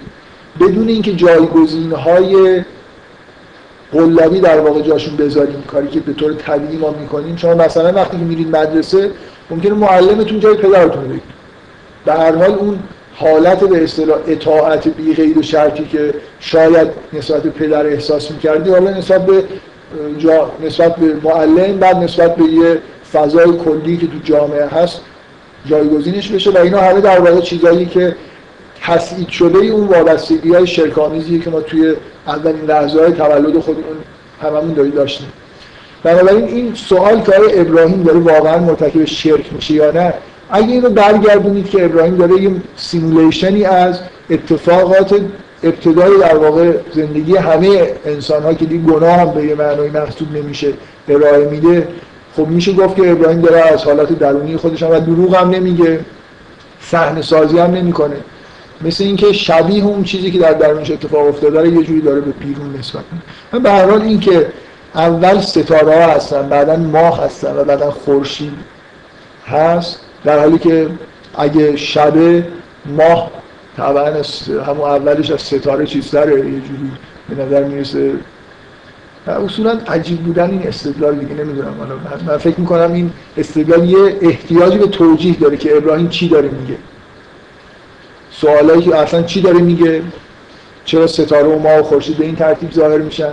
و آیا داره مثلا کلک می‌زنه؟ می‌خواد صحنه سازی بکنه که قومش باورشون بشه؟ یا این کاری که داره می‌کنه که در واقع یه جوری انگار اون چیزی که برای همه انسان ها اتفاق میفته رو داره شبیه سازی می‌کنه. ولی اینطوری نیست که برای خودش اتفاق نیفتاده باشه. مثل اینکه یه چیز دوری که توی ذهنش هست رو داره به این شکل در واقع بیان می‌کنه. من به عنوان یه ایده ای که از این توازی می‌تونه آدم بگیره حالا این به این داستانی اشاره کردم. بذارید من یه خورده شروع کنم این متنا رو یه جاییشو بخونم. و حالا این اولین کتابی که ازش می‌خوام چیزی بخونم کتابی از خود هانری کوربن. که عنوانش از انسان نورانی در تصوف ایرانی و یه کتاب دیگه ای که می‌خوام چیزی چیزایی ازش بخونم این کتابی تحت عنوان هانری کوربن نوشته آقای داریوش شایگان. کتاب خیلی خوبیه. برای خاطر اینکه به مجموعه آثار هانی کوربن کلا اشاره کرد. هانی کوربن رو من قبلا در موردش بکنم یه صحبتی کردم. آدم خیلی مهمی بود که ما واقعا ما ایرانی ها خیلی بهش مدیونیم. یه آدم فرانسوی متخصص هایدگر که از یه جایی تو زندگیش عاشق سهروردی شد و اومد به یه عالمه از زبانهای دنیا آشنا بود. آدم خاصی بود دیگه از نظر محقق بودن یه فیلسوف بزرگی بود تو فرانسه. تقریبا فرانسوی ها هایدگر رو از طریق هانی کوربن میشناختن و هنوزم می‌شناسن. این ترجمه های هانی کوربن یه دوره تو زندگیش کارهای هایدگر رو ترجمه کرده به فرانسوی ها شناس میدتشون و بعد که اومد ایران دنبال سوروردی و بعد دید اینجا غیر سوروردی چیزای دیگه هم چیزای خوب دیگه هم هست. مثلا موند ایران کم کم ساکن ایران شد و اینجا برای خودش یه حلقه درس و از شاگردی و استادی برای خودش داشت. خیلی از آدمایی که الان می‌بینید توی حلقه هانی کربن بودن. انجمن حکمت فلسفه ایران بنیان گذاری کرد. خدمت بزرگی که به ما کرده اینه که یه عالمه از این متون قدیمی که خاک میخوردن نسخه خطیش تفسیر نشده بود و چاپ نشده بود و سعی کرد و چاپ کرد. مثلا اون الحر العاشرین که من اون جلسه های سوره گفتم تفسیر هانی کربن و خیلی چیزا. تمام کارهای سهروردی یه عالم به فرانسه برای معرفی این کتاب نوشته ملا صدرا. تقریبا شناخت جهان غرب از فرهنگ اسلامی و مخصوصا ایرانی نهایتا تو ابن سینا متوقف شده بود. یعنی فیلسوف که می‌گفتن به نظرش ابن رشد بیشتر می‌رسید و یه مقدار ابن سینا. و از ابن سینا به عنوان اینکه طبیب بزرگی بوده در توی قرون وسطا خیلی تاثیرگذار بوده کتاب قانونش. اینجوری میشناختنش. و اینکه بعد از ابن سینا این همه تحولاتی که توی فلسفه و مثلا حکمت اسلامی مخصوصا توی ایران اتفاق افتاده تقریبا هیچی نمی‌دونستن. یه مقدار ابن عربی رو میشناختن از طریق اکارت یعنی که اکارت یه بخشی از فصوص کم ترجمه کرده. ولی قربن کلا یه دید جامعه کتاب مفصلی نوشته چند جلدی تحت عنوان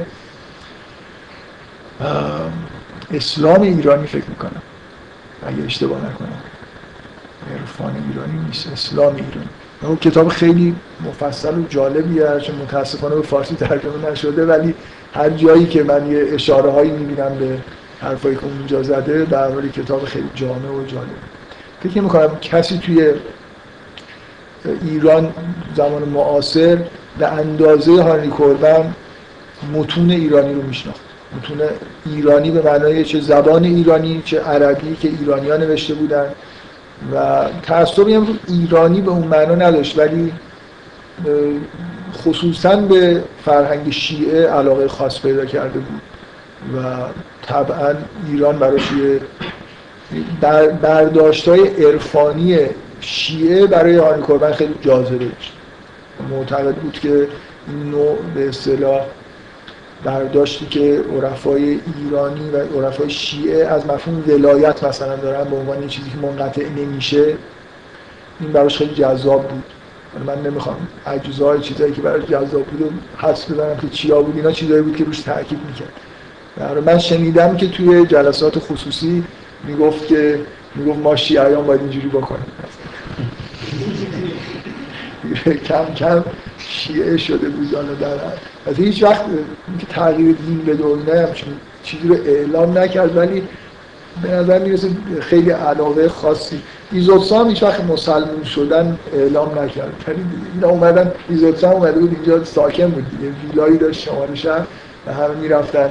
هفته یه بار عرفان اسلامی درس می‌داد خیلی این علمایی که الان ما داریم همشون شاگردای ایزوتسا هم بودن. هانی قربانی علاقه و رابطه بسیار خاص و جالبی با علامه طباطبایی داشت. مثلا کلا یه مقدار شاید اون شخصیتی که قربان رو خیلی جذب کرد ایران موند و اینا علامه طباطبایی بود مرتب با هم دیگه یه نشست و برخواستایی داشتن. آقای بینانی یه بار تعریف می‌کرد که یه جلسه تهران بوده با که کربن و یه عده‌ای جمع می‌شدن که علامه طباطبایی هر هفته از قم میومده تهران تو این جلسه شرکت می‌کرد میگه من براش بلیط اتوبوس می‌گرفتم. سوار می‌شدیم. خودش هم میومده خیلی موقع جوون بوده. گیلانی گیلانی رو احتمالاً می‌شناسید. اخیراً کتاب جالبی نوشته. و خلاص بعدم علامه رو برمیگردوندم اینقدر برای حلقه کربن جاذبه داشته که علامه طباطبایی از قم پاشه بیاد اینجا. بگذاریم. آیه داریوش شایگان آیه سید حسین نصر اینا همه مال همین حلقه هستن آقای دینانی بوده. اگه اشتباه نکنم این موقعی آقای برمی شناس ما که فوت کرد که بود اسمش؟ آشتیانی. آقای آشتیانی تو فکر می‌کنم شرکت می‌کرده. برحال آدم های خیلی سطح بالای مثلا در عرفان نظری توی تهران و اطراف تهران با هان کرمانی ارتباطات داشتن خب بذارید من از این یه قطعه هایی که نوشته خود کربنه در مورد علا سمنانی و ایده هایی که ایده جالبی که داره در مورد لطایف ارتباط بین انبیا. عنوان این یه فصلی از این کتابه. این کتاب کلا در مورد نور و نور سبز و سیاه و این چیزاست و اشاره هایی که عرفای این اسلامی به شهود نور در مراحل رشد خودشون داشتن. این چیزی که من دارم می‌خونم از فصل ششم این کتابه که عنوان فصل هست هفت پیامبر هستی است. و اختصاص هم داره به آراء علا دوله سمنانی که یکی از عرفای خیلی بزرگ سمنانه. بله. هستیت. هستی تو. هفت پیامبر هستی تو. خب این توضیح داده که سمنانی یه ایده برای هفت بطن قرآن داره و قرار بوده یه جایی وعده داده که همه قرآن رو با این هفت در واقع هر آیه قرآن رو هفت بطنش رو بگه و سعی کرده آموزش بده که این اصلا چجوری میشه و چیکار باید کرد و این چه ربطی به انبیا داره. من این قسمت رو از دلایل کلیه که سمنانی در واقع برای این کار خودش داره می‌خوام بگم. در واقع ایده سمنانی ربطی به ایده مثلا ظهور اسماء الهی که توی ابن عربی هست نداره. سمنانی از تطابق از توازی و تطبیق آفاق و انفس می‌خواد نتیجه بگیره. میگه ما همه عرفا تقریبا متحدن در اینکه چیزایی درون انسان با چیزایی که در جهان هست چیزایی که در آفاق هست با انفس یه جور تطبیق با هم دیگه انسان حتما شنیدید انسان نمی‌دونم عالم اصغر صغیر عالم نمی‌دونم انسان کبیر و این حرفا دیگه یک, نوع توازی بین وجود درون انسان و برون انسان وجود این تقریبا عرفا روی این چیز داره. نه عرفای اسلامی در همین جای دنیا تقریبا این اعتقاد وجود داشته و اینکه مثلا اگر آسمان هایی هست هفت آسمان هست ما هم در درون خودمون هفت آسمان معنوی داریم. اگه نمی‌دونم زمین در جهان هست ما جسم خودمون رو داریم. و همینطور یعنی یه جور تطابق تمثیلی بین جهان و درون انسان وجود داره. این ایده اصلی سمنانیه که چرا پیامبری که در بیرون وجود داره باید در درون من یه نماینده ای داشته باشه. و بعد میگرده دنبال این که نماینده چیه؟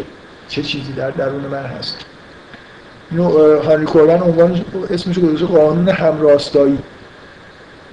میگه قانون همراستایی که به این گزارشگری های هنجار میبخشد و چیزی نیست جز قانونی که به همه گزارش های میندی هنجار میبخشد. و می‌تواند چنین به گفته آید. و می‌تواند به چنین به گفته آید. میان رخدادهای جهان بیرونی و رخدادهای درونی جان همانندی هست. میان اون که سمنانی زمان آفاقی یا زمان افقها یا زمان افقی مینامد. همان زمان فیزیکی برشمارنده تاریخ که با جنبش ستارگان به چشم ستارگان به چشم آمدنی اداره میشه به زمان انفسی یا زمان روانی یعنی اون تاریخ انبیا جز زمان آفاقه. تاریخ آفاق و در درون من زمان انفسی وجود داره. بنابراین به این دلیل مراحل سیر بیرون و درون باید با هم دیگه تطبیق داشته باشه من برای همه متن نمی‌خونم. می‌خوام این هفت پیامبر و هفت لطیفه به قول سمنانی رو بگم که چیا هست. مثلا سمنانی سمنانی حرفی که می‌زنیم میگه هفت مرحله روشن از نظر رشد معنوی در انسان وجود داره. و اینا قابل مشاهده است برای کسی که رشد مراحل رشد معنوی رو طی می‌کنه. و هر کدوم این مراحل نور مخصوص خودشون داره این مشاهدات مثلا عارف به نوعی جلوه می‌کنه و دیده میشه. اینجا عنوان لطایف رو اندام های لطیف ترجمه کرده. کلا از لطایف سبعه صحبت می‌کنه سمنانی لطایف سبعه مثلا اولین لطیفه لطیفه بهش میگه لطیفه غالبیه. غالبیه با غاف. اولین چیزی که در وجود انسان هست من بذار یه خورده اینو بخونم. میگه نخستین این اندام های لطیف. انگار در درون ما یه غیر از این اندام هایی که شما می‌بینید اندام دیگه وجود داره که اینا توی مراحل رشد حالا هر کسی ممکنه این انداماش خوب رشد بکنن یا نکنن. یا آدمی که به نهایت سیر می‌رسه این اندام های هفتگانش رشد. نخستین این اندام های لطیف اندام جسمانی لطیف نامیده میشن. اشاره به غالب و جسم انسان. این اندام ناساز با پیکر جسمانی انسان از جریانی ساخته می شود که بذارید این چیزاشو نخونم. خیلی وارد جزئیات نشه اولین لطیفه لطیفه غالبی است. و طبعا به شکلگیری جسم انسان یعنی به همون چیزی که حالا اگه اون شکلی هم بهش نگاه بکنید از اون توازی بخواید نتیجه بگیرید از نظر سمنانی در اندام شناسی عرفانی این اندام به گونه نمادین آدم هستی از نامیده میشن این مرحله که داری شکل می‌گیری مثلا یه جوری حالت غالبت داره شکل غالب به معنای جسم نیست اینجا. ولی به ظاهر مثلا غالب انسان اندام دوم در رده است که با نفس هم راستایی دارد. سمنانی بهش میگه لطیفه نفسی نه چیزی که جایگاه فرایندهای روحانی است بلکه چیزی که جایگاه فرایندهای حیاتی عالی و روح حس کننده زندگی است مثل مراحل اولیه تشکیل شدن انگار ذهن. یه جور ذهنه نه نفسیه که میگه دقیقا تاکید اینه که این نفس به معنای نفس حیات عالی و نمی‌دونم به معنای نفس روح فرایند روحانی نیست. نه چیزی که جایگاه فرایندهای روحانی است بلکه چیزی که جایگاه فرایندهای حیات عالی با آ الف عالی و روح حس کننده زندگی است. این, این رو از نظر سمنانی این لطیفه نوح هستی است سومین اندام لطیفه قلبی است. این ابراهیم. این جاییه که شما از اینجا می‌تونید عاشق بشید می‌تونید مسلم بشید یا مسلم نشید.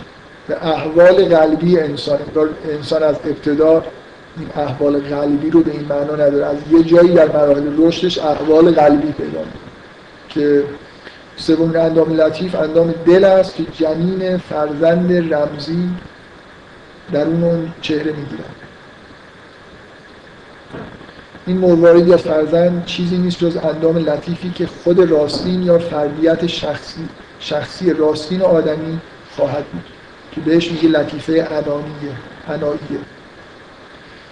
ایده سمنانی اینه که از اینجاست که یه جوری من به یه معنای انگار در انسان ظاهر میشه توی لطیفه قلبی است و این اون چیزیه که بعدا قراره که در واقع انسان خودش باش انتباه من روحانی نیست اشاره ای که به این من روحانی می شود که فرزندی نقش بسته در دل عارف خواهد بود بیدرنگ برای ما روشن می کند که چرا به این مرکز لطیف دل نام ابراهیم هستیت دادن. چهارمین اندام لطیف لطیفه سریه است اشتباه چون ننوشته ولی من یه متن انگلیسی هم دارم که جدول داره اینا یه خورده چهارمیش لطایف و, لطایف و سریه که اینجا ایمان. عنوان این یه جدولیه که مثلا فرض کنید میگه که لطایف القلبیه انسان. لطایف نفسیه انسان متمدن جایی که انسان می‌تونه یه چیزی داره یه ستونی داره که تظاهر خارجیش رو یه جوری میگه که چیه بغیر از اون چیزای درونی. و برای قلبیه مسلم در واقع میشه کسی که مرحله رو داره میگذرونه و برای سریه مؤمن. من روی اینا نمی‌دونم چرا جای برای چهارمین اندام لطیف لطیفه سریه است به معنای راز یا آستانه ابر آگاهی. من دفعه قبل گفتم که حالا با همون ایده های چیزی که نگاه کنید از ابراهیم به بعد به مراحلی از رشد تا, تا ابراهیمش چون انگار تا مرحله بلوغه همه ما تا حدودی انگار مشترکی مراحل این شکلی رو طی می‌کنیم. ولی از یه جایی به بعد از موسی به بعدش باید انتظار داشته باشید که دیگه مسئول خودتونه که این مراحل رو طی کرده باشید یا نه.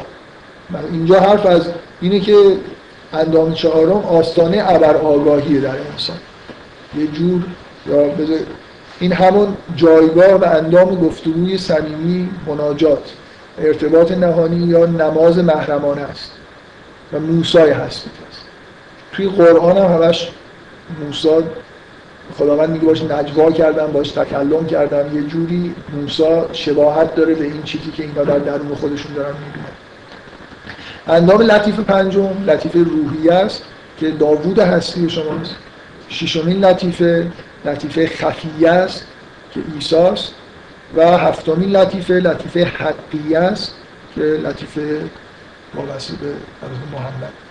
بنابراین این هفت لطیفه روحانی که اینا اعتقاد دارن در درونشون هست و هر کدوم با این رنگی ظاهر میشه. رنگ لطیفه اول سیاه خاکستری مثلا رنگ اینا معتقدن که در اون دوره دوره شهود عرفانی نورهای اینجوری ظاهر میشه. خارج از مثلا اختیار خدا آدما در حضرت نوح آبی رنگ در حضرت در لطیفه سوم سرخ بعد در چهارمی موسا یادم نیست. داوود زرد عیسی سیاه درخشانه یه عالم در مورد این نور سیاه عرفای دیگه بحث کردن و در مورد حضرت محمد سبز درخشانه در مورد موسی سفید. نور سفید اگه اشتباه نکنم. این جدولش نورا رو نداره ولی اینجا در مورد موسی سفید روح و داوود زرد اینا ببینید ببینید اینجا شما یه تئوری عرفانی دارید. اتفاقا هارلی کوربن دقیقا یه اصطلاحات اینجوری به کار می‌بره. تئوری دیگه. این آدم میگه که من در درون خودم در مراحل سیر یه مراحل سیر مجزایی رو شهود کردم و به دلایلی شباهتایی داره با سیر. اولا آفا و انفس باید با هم انطباق داشته باشه. بنابراین طبیعیه که من بگردم دنبال پیامبران که در قرآن اومدن و ببینم که مثلا کدوم پیامبر اینکه مثلا دل با ابراهیم ربط داره. شما در ابراهیم مثلا به عنوان شاهد می‌بینید که چقدر از قلب ابراهیم در قرآن حرف زده میشه. قلب سلیم مثلا داره. و اگه این حرفش درست باشه که قلب ویژگیش اسلام آوردنه خب شما مثلا ابراهیم مرکز اسلام آوردن در همه قرآن. اینکه اینا در واقع یه جور شهود شهودی از یه لطایف و رشد مراحل انگار معنوی درونی خودشون رو دارن تطبیق میدن با یه چیزی در بیرون. اونم مراحل ظهور انبیاست و چیزی که سمرانی با سراحت میگه میگه این رو درک بکنید که ببینید که از توی این داستان قرآن چقدر برای مراحل سیر خودتون می‌تونید چیز در بیارید. یه لحظه اجازه بدید. من میل دارم که به اصطلاح برخوردی که در این حالی که برای من هر, هر مثلا این حرف جدا حرفایی که خیلی جذابه و فکر می‌کنم کلیتش جوری درسته رنگا رو نمی‌دونم درست کرد ولی یه جوری مثلا فرض کنید یه تطبیق کلی بین پیامبران و حالات درونی به نظر من درسته. ولی من به انتقاد دارم میگم که دقیقا عرفان و عرفای ما این ایراد همیشه تو کارشون هست. که نه به جنبه اجتماعی کاری داره نه به جنبه سیاسی کار داره. غرق در رشد فردی خودشون هستن. این واقعا نقصیه که توی عرفان ما وجود داشته. و برای همینی که وقتی مغلا حمله کردن در حالی که ما در اوج این چیزای عرفانی خودمون بودیم هیچکی آسینی بالا نزد به غیر از نجم کبرا که در رنگ اختلاف داره با زمرانی نجم الدین کبرا تنها عارف شهیدیه که رسما رفته مثلا با پیروانش جنگیده. مقابل مغلا وایسته این غرق شدن توی رشد فردی این حرف برای من جذاب نیست که برید داستان قرآن رو بخونید ببینید چه چیزایی میشه ازش برای رشد درونی ما خود بفهمید اولا از این ور اگه بشه اون ور چیزی فهمیدم ارزش داره به اضافه اینکه شما مثلا داستان بنی اسرائیل که می‌خونید داستان موسی رو می‌خونید یه عالم در مورد نحوه مثلا فرض کنید. عکس های جامعه در مقابل شریعت و دین توش نکته وجود داره. یعنی من همه این تخلف های بنی اسرائیل رو هم بیام تعبیر درونی بکنم. تمام نمی‌دونم حرفایی که برخوردهایی که برای موسی پیش من همه اینا رو برگردونم به مسائل درونی خودم. در حالی که اینا به وضوح اگر تمثیلی برای یه چیزهای درونی هم باشن ولی به وضوح دارن یه چیزی در مورد جامعه و تاریخ بشر میگن در مورد جامعه بشری میگن و اینکه اصولا دین وقتی وارد جامعه میشه چه مشکلاتی به وجود میاد. و یه جور هشدار هستن برای مسلمانایی که در آینده جامعه دینی دارن تشکیل میدن. یعنی من یه مشکلی که با عرفان دارم و فکر می‌کنم مشکل عرفان مشکل من نیست این قسمتی من این رنگا رو نمی‌دونم چی به چی مشکل منه. ولی اون قسمت که این آدما اصلا تمام قرآن رو انگار می‌خوام بخونن فقط برای رشد فردی خودشون استفاده بکنن. در این حالی که رشد فردی خیلی مهمه ولی قرآن جنبه های اجتماعی داره جنبه های سیاسی داره و یا عالمی تو این داستان های انبیا چیزایی هست از برخورد موسی با فرعون گرفته. موسی و فرعون از نظر عرفا برخورد نفس اماره با مثلا فرض کنید عقل. غالبا خیلی هم در مورد صحبت کرده حتی ابن عربی هم یه جاهایی اشاره این شکلی داره. در عین حالی که می‌تونه یه همچین تمثیلی باشه ولی برخورد اونجا مسائل سیاسی مطرح به معنی تنها جای قرآنه که به وضوح مسائل سیاسی هم یعنی در یه بارگاه یه تمدن بزرگ بشری که بزرگترین قدرت مثلا سیاسی دنیاست یه اتفاقایی داره میفته یه پادشاهی اکثر عملاش رابطش با اطرافیانش اینا همه توش نکاتی وجود داره که نباید اینا. اگه من تمام تاریخ انبیا رو به معنای تم یعنی گاهی عرفا جوری برخورد می‌کنن که انگار خداوند می‌خواد در مورد همین لطایف درون ما صحبت بکنه. چون اینجا یه خورده پیچیدگی وجود داره رفته یه سری داستان گفته برای و اون داستان ها به این طوری گفته شدن که اشاره باشن به این چیز در که این شکلی نیست. یعنی تمام اون چیزی که در قرآن اومده مسائل رشد فردی نیست. خود اون داستان موسی و فرعون و بنی اسرائیل و تخلف بنی اسرائیل کلی در واقع نکات سیاسی اجتماعی توش هست که ربطی مستقیما به لطایف به لطیفه سریه نداره. خیلی هم علانیه است. سریه این رشد جسمی و فردی اولا شاملش میشه حالا ثانی این که یعنی چی رشد؟ این که غالبیه و از جسمی. نه ببین غالبیه غالب جسمته. تاکید یعنی جسمانی به معنای این, این واقعا معتقده که اینا لطایفی که دارن رشد می‌کنن. اندام های درونی هستن مثل این حرفایی که می‌زنن میگن که همه آدمای حاله مثلا نورانی داره. تو غالبت یه چیز در درونت شکل می‌گیره. غالبت یه چیز لطیفی که این بهش میگه غالبیه در درونت هست. به جسمت مربوطه به کالبدت مربوطه. غالبی نه این کالبدی. آره جسم یه چیز تحقق مثلا جسمانی حالا یه وجود توه. ولی این یه جور یه اندام لطیفتر در درون خودش اینا زمان دارن یا نه؟ صد درصد. یعنی اینا به دنبال هم دیگه رشد می‌کنن. بعد اون وقتی که مختاری ما تو رشدشون یاد صد درصد از یه جایی به بعد که هستید از کجا به وضوح از ابراهیم به بعدش که هستید یعنی تا به نظر میاد که هرچی جسمانی تر و ابتدایی تر ذهنت مثلا داره شکل می‌گیره خب.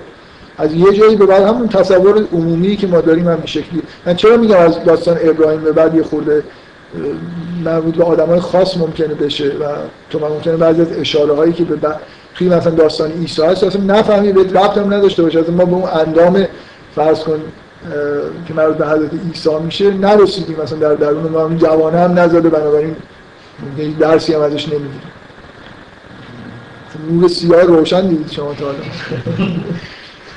سیاه سیاه درخشان. خاکستریش یاده طوفان اومد فراموش یعنی اینو به ظاهر قرآن تقریبا آها نه. لزوما اینجوری نیست که اینا بگن که این اتفاق نیفتاده. اینجوری نیست. ولی سمنانی اصلا داشته تفسیر می نوشته که همه جای قرآن رو این بطن ها رو بیان بکنه. یعنی بذارید من یه نمونه از این یکی کتاب بگم. کتابی تحت عنوان تفاسیر عرفانی. من امروز چهار صفحه این شکلی پرینت گرفتم. تو مرکز که جوهرشون تموم شده بود. و نشستم الان قبل از اینکه شما بیاید. اینا رو خوندم یه خورده با زحمت. به عنوان نمونه میگه که این آیه رو می‌خواد تفسیر بکنه. می‌خواد بطن بگه برش آیه که میگه که لا تقرب سلات و سکار میگه که خب این که واضحه دیگه. یه معنی ظاهر داره که شما وقتی می‌خواید نماز بخونید نباید مست باشید و اگه مثلا پاک نیستید باید برید خودتون رو تهارت مثلا ظاهری خودتون رو دست بیارید این حالا بطن اول مربوط به لطیفه غالبی است. توضیح میده که چه چیزی سکارا بودن در لطیفه غالبیه یعنی چی؟ میگه یعنی اشتغال به امور دنیا داشتن. خب چه چیزی آب آبی که این اشتغال به امور دنیا رو پاک می‌کنه چیه؟ یعنی ببینید شما اونجا مثلا یه جور عدم تهارت وجود داره در ظاهر دستور داده شده که اگه طاهر نیستید با آب اینو بشورید مثلا وضو بگیرید و اگه مست هستید نماز بخونید این چیزی که همه ما می‌فهمیم. توی بطن اول که مربوط غالبی است این سکارا بودن برمیگرده به اشتغال به چیزای دو مسائل دنیایی و فراموشی و مثلا دلبستگی که از اینجا در واقع به انسان دست میده. و آبی که می‌تونه اینو پاک بکنه شما آماده نماز بشید نماز که می‌خونید همه این هفتا لطیفتون هم باید در نماز شرکت بکن فقط جسمتون نیست. میگه که یه چیزی رو تحت عنوان ذکر رسمی. میگه این اینو پاک می‌کنه. ذکر رسمی مثل این که شما یه کاری رو واقعا دارید میگید. بعد مثلا. من وارد جزئیاتش نمیشم چون همون قدری که این کتاب نوشته اینو می‌دونم. متن اصلیش و متن سمنانی رو ندید. نمی‌دونم اصلا به فارسی یا عربی موجود هست مثلا دومی برمیگرده سر متن دوم. متن دوم به لطیفه نفسی است. سکارا بودن لطیف نفسیه یعنی چی؟ این توضیح میده که یعنی هوای نفس داشته. میل به چیزهای دنیایی داشتن نه اشتغال داشته یه مرحله از غالبت از کالبدت گذشته. تمایل میل به دنیا داره. هوایی مثلا نفس داره. یه چیزی تحت عنوان ذکر تعلیمی وجود داره که مقابل اینجور اشتغال سکارا بودن و اشتغال به دنیاست که یه مرحله بالاتر از ذکر و الی آخر. این کتاب همینقدر نوشته نوشته و الی آخر منم میگم و الی آخر. بیشتر. یعنی فضای کارش می‌خواسته روشن بشه. من فضای کار رو روشن می‌کنه یعنی این کتاب این کتابی در مورد کل تفاسیر عرفانی و طبعا سمنانیش مثلا یه بخشی از فصل بیشتر از این نمی‌خواد توضیح بده. ولی معلومه چی می‌خواد بگه. هر دست هر حکمی که در قرآن اومده توی هفت مرحله به این لطایف درون شما در واقع برمیگرده معنی پیدا می‌کنه و چیزی که از شما خواسته شده درونیتر و درونیتر میشه. و همینطور داستان ها رو هم به همین شکل در واقع اینکه می‌خواد هفت بطن رو بیان بکنه یعنی شما هر چیزی که در موسی می‌بینید باید یه اشاره ای ببینید به حرفایی که موسی گفته میشه کارهایی که موسی می‌کنه. در واقع یه جوری به function های اون لطیفه سریه درون شما برمیگرده. بنابراین داستان ها رو معلومه که اختصاصا باید به کدوم لطیفه نسبت بده. احکام به همه لطایف برمیگردن و الی این سبک برخورد کردن سمنانی با تفسیر قرآن و در آوردن های قرآن.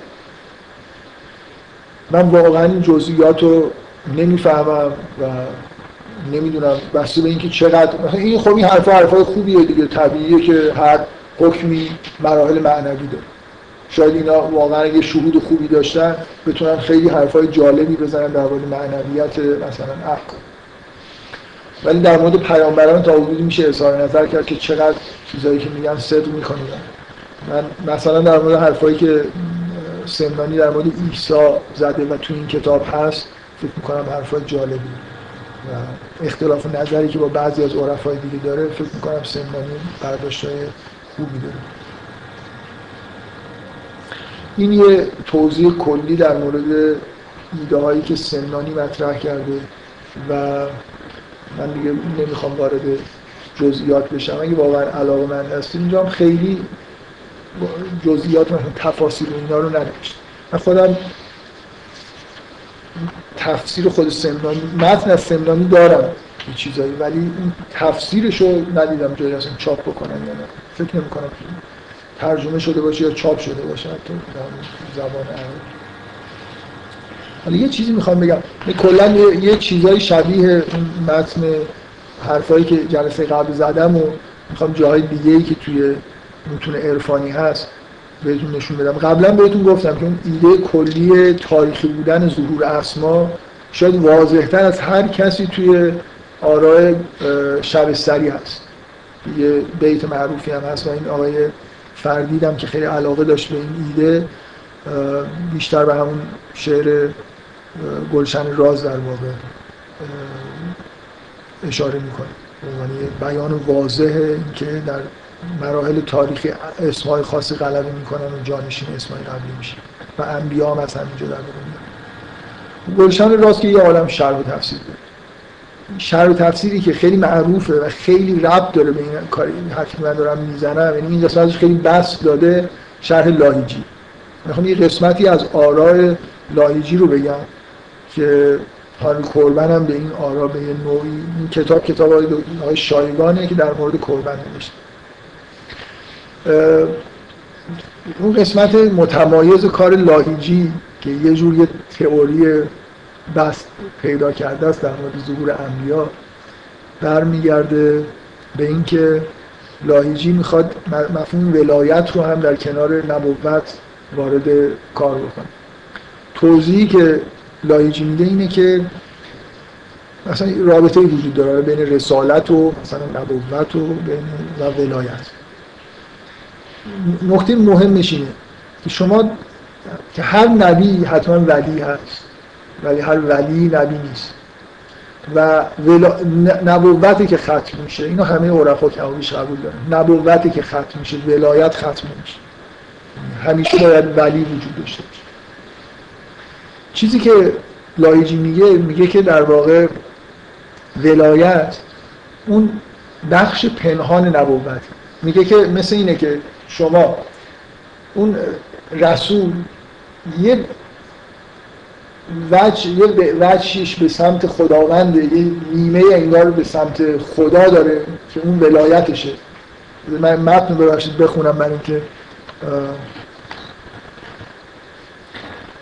میگه در باب رابطه ولی و نبی و رسول نکات جالبی را می‌توان عنوان کرد. اینا ایده های لاهیجی نخست اینکه ساخت نبوت ساخت دو جهتی است. یک جهت اون رو به خالق دارد جهت دیگرش رو به خلق. ما اون جهت رو به خلق رو مثلا رسول و نبی اسمشون می‌ذاریم. یه جهتی رو به خالق داره که ولایته. ولایت رو مردم نمی‌بینن. ولایت اون بچه پنهان رو به خدای این آدم هست. چیزی که مردم می‌بینن باشون در ارتباطه رسالت و نبوتشون رو می‌بینن خبر براشون میاره. باطنشون در واقع باطنش ولایت ظاهرش نبوت. چیزی که رو به خلق جنبه اجتماعی پیدا می‌کنه میاد مثلا پیامایی میده. ممکنه در واقع نکته اینه. ممکنه یه نفر اون باطن رو داشته باشه ولی ظاهر نشه دیگه. لزوما اون باطن ظاهر نمیشه. خداوند بعضی از این اولیا رو بهشون رسالت میده نبوت میده و مثلا شروع می‌کنه تبلیغ کرد ساخت نبوت ساخت دو جهتی است که یک جهت رو به خالق دارد جهت دیگرش رو به خلق.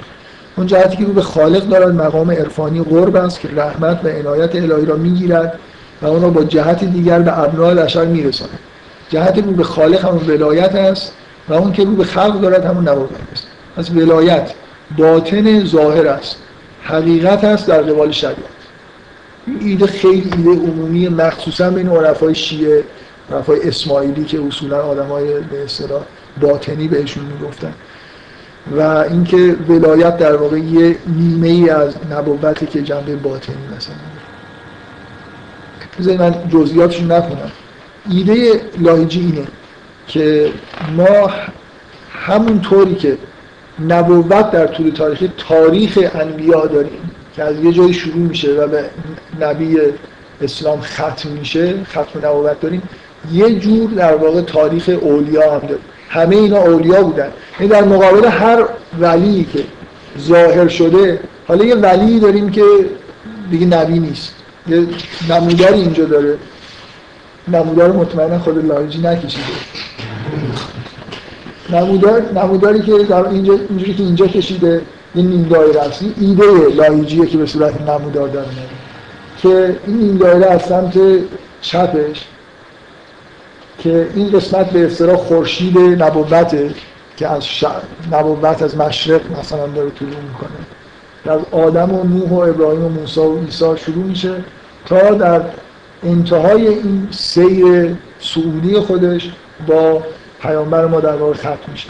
ایده که اینجا وجود داره توی رابطه بین نبوت و ولایت توی لاهیجی ایده قوس نزول و سعوده که عرفا خیلی ازش حرف می‌زنه که در قرآن میگه که خداوندی که خلق کرده خلقنا و اینا نوعیدو تمام جهان رو از خدا صادر شده و بعد قرار به خداوند برگرده. رسیدن به انتهای جهان و قیامت یه جوری برگشتن همه مخلوقات انگار به خداوند این چیزی که اینجا در ایده اصلیه اینه که انبیا در قوس نزول خلقت و به انتهایی می‌رسن. بعد از یه جایی که به آخر و زمان از پیغمبر ما به بعد انگار دوره آخر و زمان دوره که خلقت انگار داره جمع میشه در مقابل هر نبی یه ولی ظهور می‌کنه. دیگه نبوت نداره ولی یه جوری توازی بین ظهور اولیا و انبیا هست بنابراین لاهیجی به عنوان آدمی که تفکر شیعی داره تفکر شیعی داره و امام ها رو امام ها رو در واقع در مقابل در قوس برگشت در مقابل انبیا قرار میده بنابراین اگه ایدای لاهیجی رو مثلا این نفر بپذیره به نوعی باید یه توازی حالا بین تاریخ انبیا اگر قائل بود با یه چیزهایی در جهان در درون ما یا در هر جایی حالا بین تاریخ اولیا هم تاریخ امام ها هم باید یه جور توازی با همون چیزهایی که اونجا در واقع قائل بوده قائل بشه. اینکه کدوم امام در مقابل کدوم نبی قرار می‌گیره این توازی چجوری شکل می‌گیره حداقل لاهیجی هیچ ایده ای نداره. به غیر از تاکید زیاد روی اینکه وقتی که پیامبر به انتها می‌رسه حضرت عیسی و حضرت علی در مقابل هم دیگه هستن. به عنوان واضح ترین چیزی که تعجب نکنید از این حرف که وضوحش از این جهتی که هر دو جنبه از الوهیت داره نظر لاهیجی معادل غربی یا رجوعی مسیح از حضرت علی بن ابی طالبه که همچنان که مسیح دارای الوهیت بود. علی نیز در بین اولیا یگانه کسی است که دارای الوهیت است. اینو به معنای الوهیت حالا مسیحی اون شکلی نگیرید. یا مثلا اینکه خود حضرت علی خداست. ولی اینکه یه جنبه شبیه حضرت مسیح رو بر حضرت علی نه. منظورش نیست. انحراف نیست. یه ویژگی در حضرت عیسی بوده در حضرت علی هم به همون شدت مثلا وجود داره و الاخر من وارد جزئیاتش نمیشم ولی اینا هم جزو متون عرفانی هستن که دیگه متون ایرانی صد درصد ایرانی هم هستن و یه جوری اشاره به همین تطبیق سیر انبیا با چیزهای دیگه که دنیا می‌شناسیم در واقع داره من باز دوباره توی این کتاب هم به این هفت پیامبر هستی ما یه اشاره شده. آرا سمنانی هم اینجا در حد مثلا چند صفحه به رنگ ها هم اشاره شده. این مختصرتر از اون چیزی که اونجا هست اینجا هم به نوعی در مورد آرای سمنانی چیزایی داره. بفهم خب امام زمان رو خیلی می‌تونست نزدیکتر در حضرت مسیح بگیره چرا این کار نکرده؟ این تنها بحث چیز تاریخی هم داشته باشه. من چی باید در جوابش بگم نه اینکه سوال من سوال می‌کنم. این تناظر رو مگه قرارش تناظر ایشون رو برقرار چیز تاریخی نداره یه تئوری داره ایشون در مورد رابطه بین ولایت و نبوت و اینکه این از یه جای کلی میاد حرفش واقعا. مصنوعی نیست. اینکه بعد از اینکه چیزایی ظهور کردن یه دورانی میاد که انگار باطنشون هست و ظاهرشون نیست. یه ایده کلی این شکلی داره که در کلا در قوس نزول سود یه تفاوتایی هست. و این ایده کلی بهش میگه که نبوت باید در مقابلش ولایت قرار بگیره. ولایتی که دیگه شامل رسالت و نبوت اون معنای رسمیش نیست. بعد حالا شما حرف اینه که چرا داره مثلا فرض کنید قوس سود نزول زمانی کاملا می‌گیره. یعنی مثلا اون برای پیامبران اومدن و پیامبر خط شده از این به ترتیب باید چیز دیگه قوس داره برمیگرده مثلا بعدی کسی باشه که مقابل ایساس و الاخر اگه اون ایده کلی قوس نزول سودش درسته خب این ترتیب رو می‌خواد رعایت کنه. ولی من نمی‌دونم که لاهیکی پیش رفته در انتباق دادن امام ها به انبیا. نمی‌دونم دوازده تا پیغمبری که می‌خواد بذاره کیا هستن. چون هفت تا که اونجا توی لطایف مثلا سمنانی هستن مشخص شد کیا. ولی اینجا اینکه این چجوری می‌خواد این دوازده تا رو به اصطلاح بذاره و چه ویژگی هایی رو می‌خواد تطبیق بده که یه جوری مثلا توازی معقول به نظر برسه من نمی‌دونم. خب حرفای شیطنت آمیزی می‌خوام بزنم ولی صرف نظر می‌کنم. خب من این جلسه رو حقیقتش از اولی که این بحث سوره مریم شروع شد تو ذهنم بود که این کارو بکنم. یعنی یه بار حداقل یه سری متنای عرفانی بیارم براتون بخونم که یه جوری قانعتون بکنم که اینجا چیزای جالبی به اضافه این که قانعتون بکنم که باید خود احتیاط کرد یعنی می‌تونم اشاره نکنم به اینکه مجموع دین کبرا و سمنانی رنگاش فرق می‌کنه. ولی شهود عرفانی چیزی نیست که شما بخواید. مثلا بگید که اینا عرفای بزرگی بودن.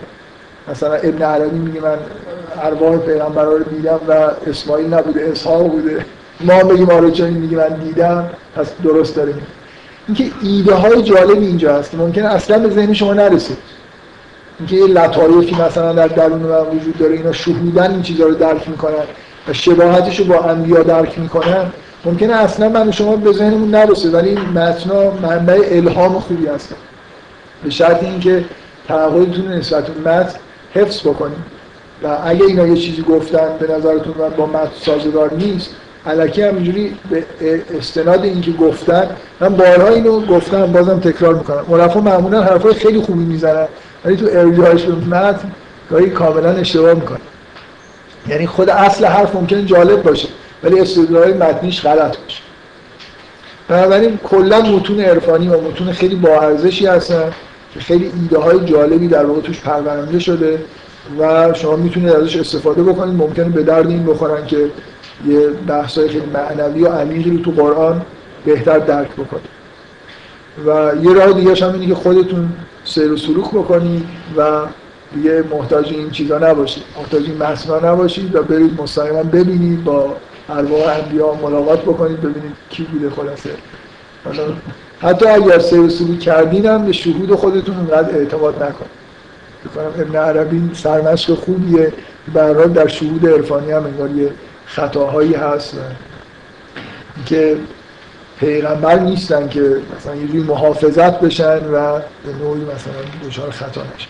هر حال من امیدوارم که حس رو به وجود آورده باشم که تو هر متن عرفانی تفسیر باشه نباشه مثلا متون شعرهای عرفانی معمولا ایده های جذاب و جالبی هست که به درد مثلا یه جور درک مثلا سمبولیک معانی سمبولیک قرآن حالا بعضی چیزا هم نگفتم برای خاطر اینکه خیلی حرفای محکمی ممکنه نباشه. شاید بعدا جلو خودم نگرفتم یه چیزایی اضافه کرد برای اینا متنای خوبی هم دو تا کتابی هم که آوردم مثلا این کتاب به دلیل اون سیر کلی که تو آرای کربن داره به نظرم کتاب جالبیه. خود اون کتاب انسان نورانی هم کتاب خوبیه خود خوندن شبت سخت. یه کتابی داره به اسم عرض ملکوت. همین کار واقعا خوندن سخت برای خاطر اینکه جغرافی های عرفانی درباره هفت اقلیم و اعتقادات جغرافیایی که اینا به طور تمثیلی داشتن.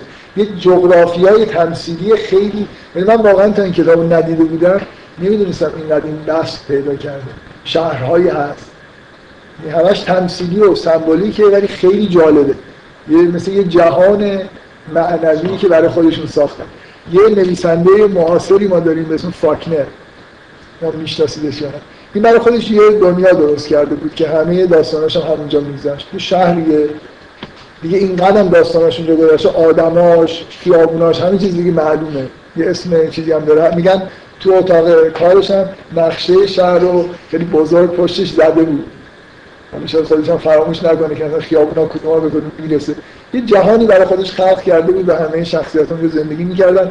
داستان ها با اینکه داستان مجزایی هستن ولی همه داستان فاطمه همونجا اتفاق میفته حالا عرفا برای خودشون یه جغرافیای کلی درست کردن از زمین و اینکه مثلا خور غلیا و نمی‌دونم یه سری اصطلاحات دارن برای خودشون خیلی معنی داره.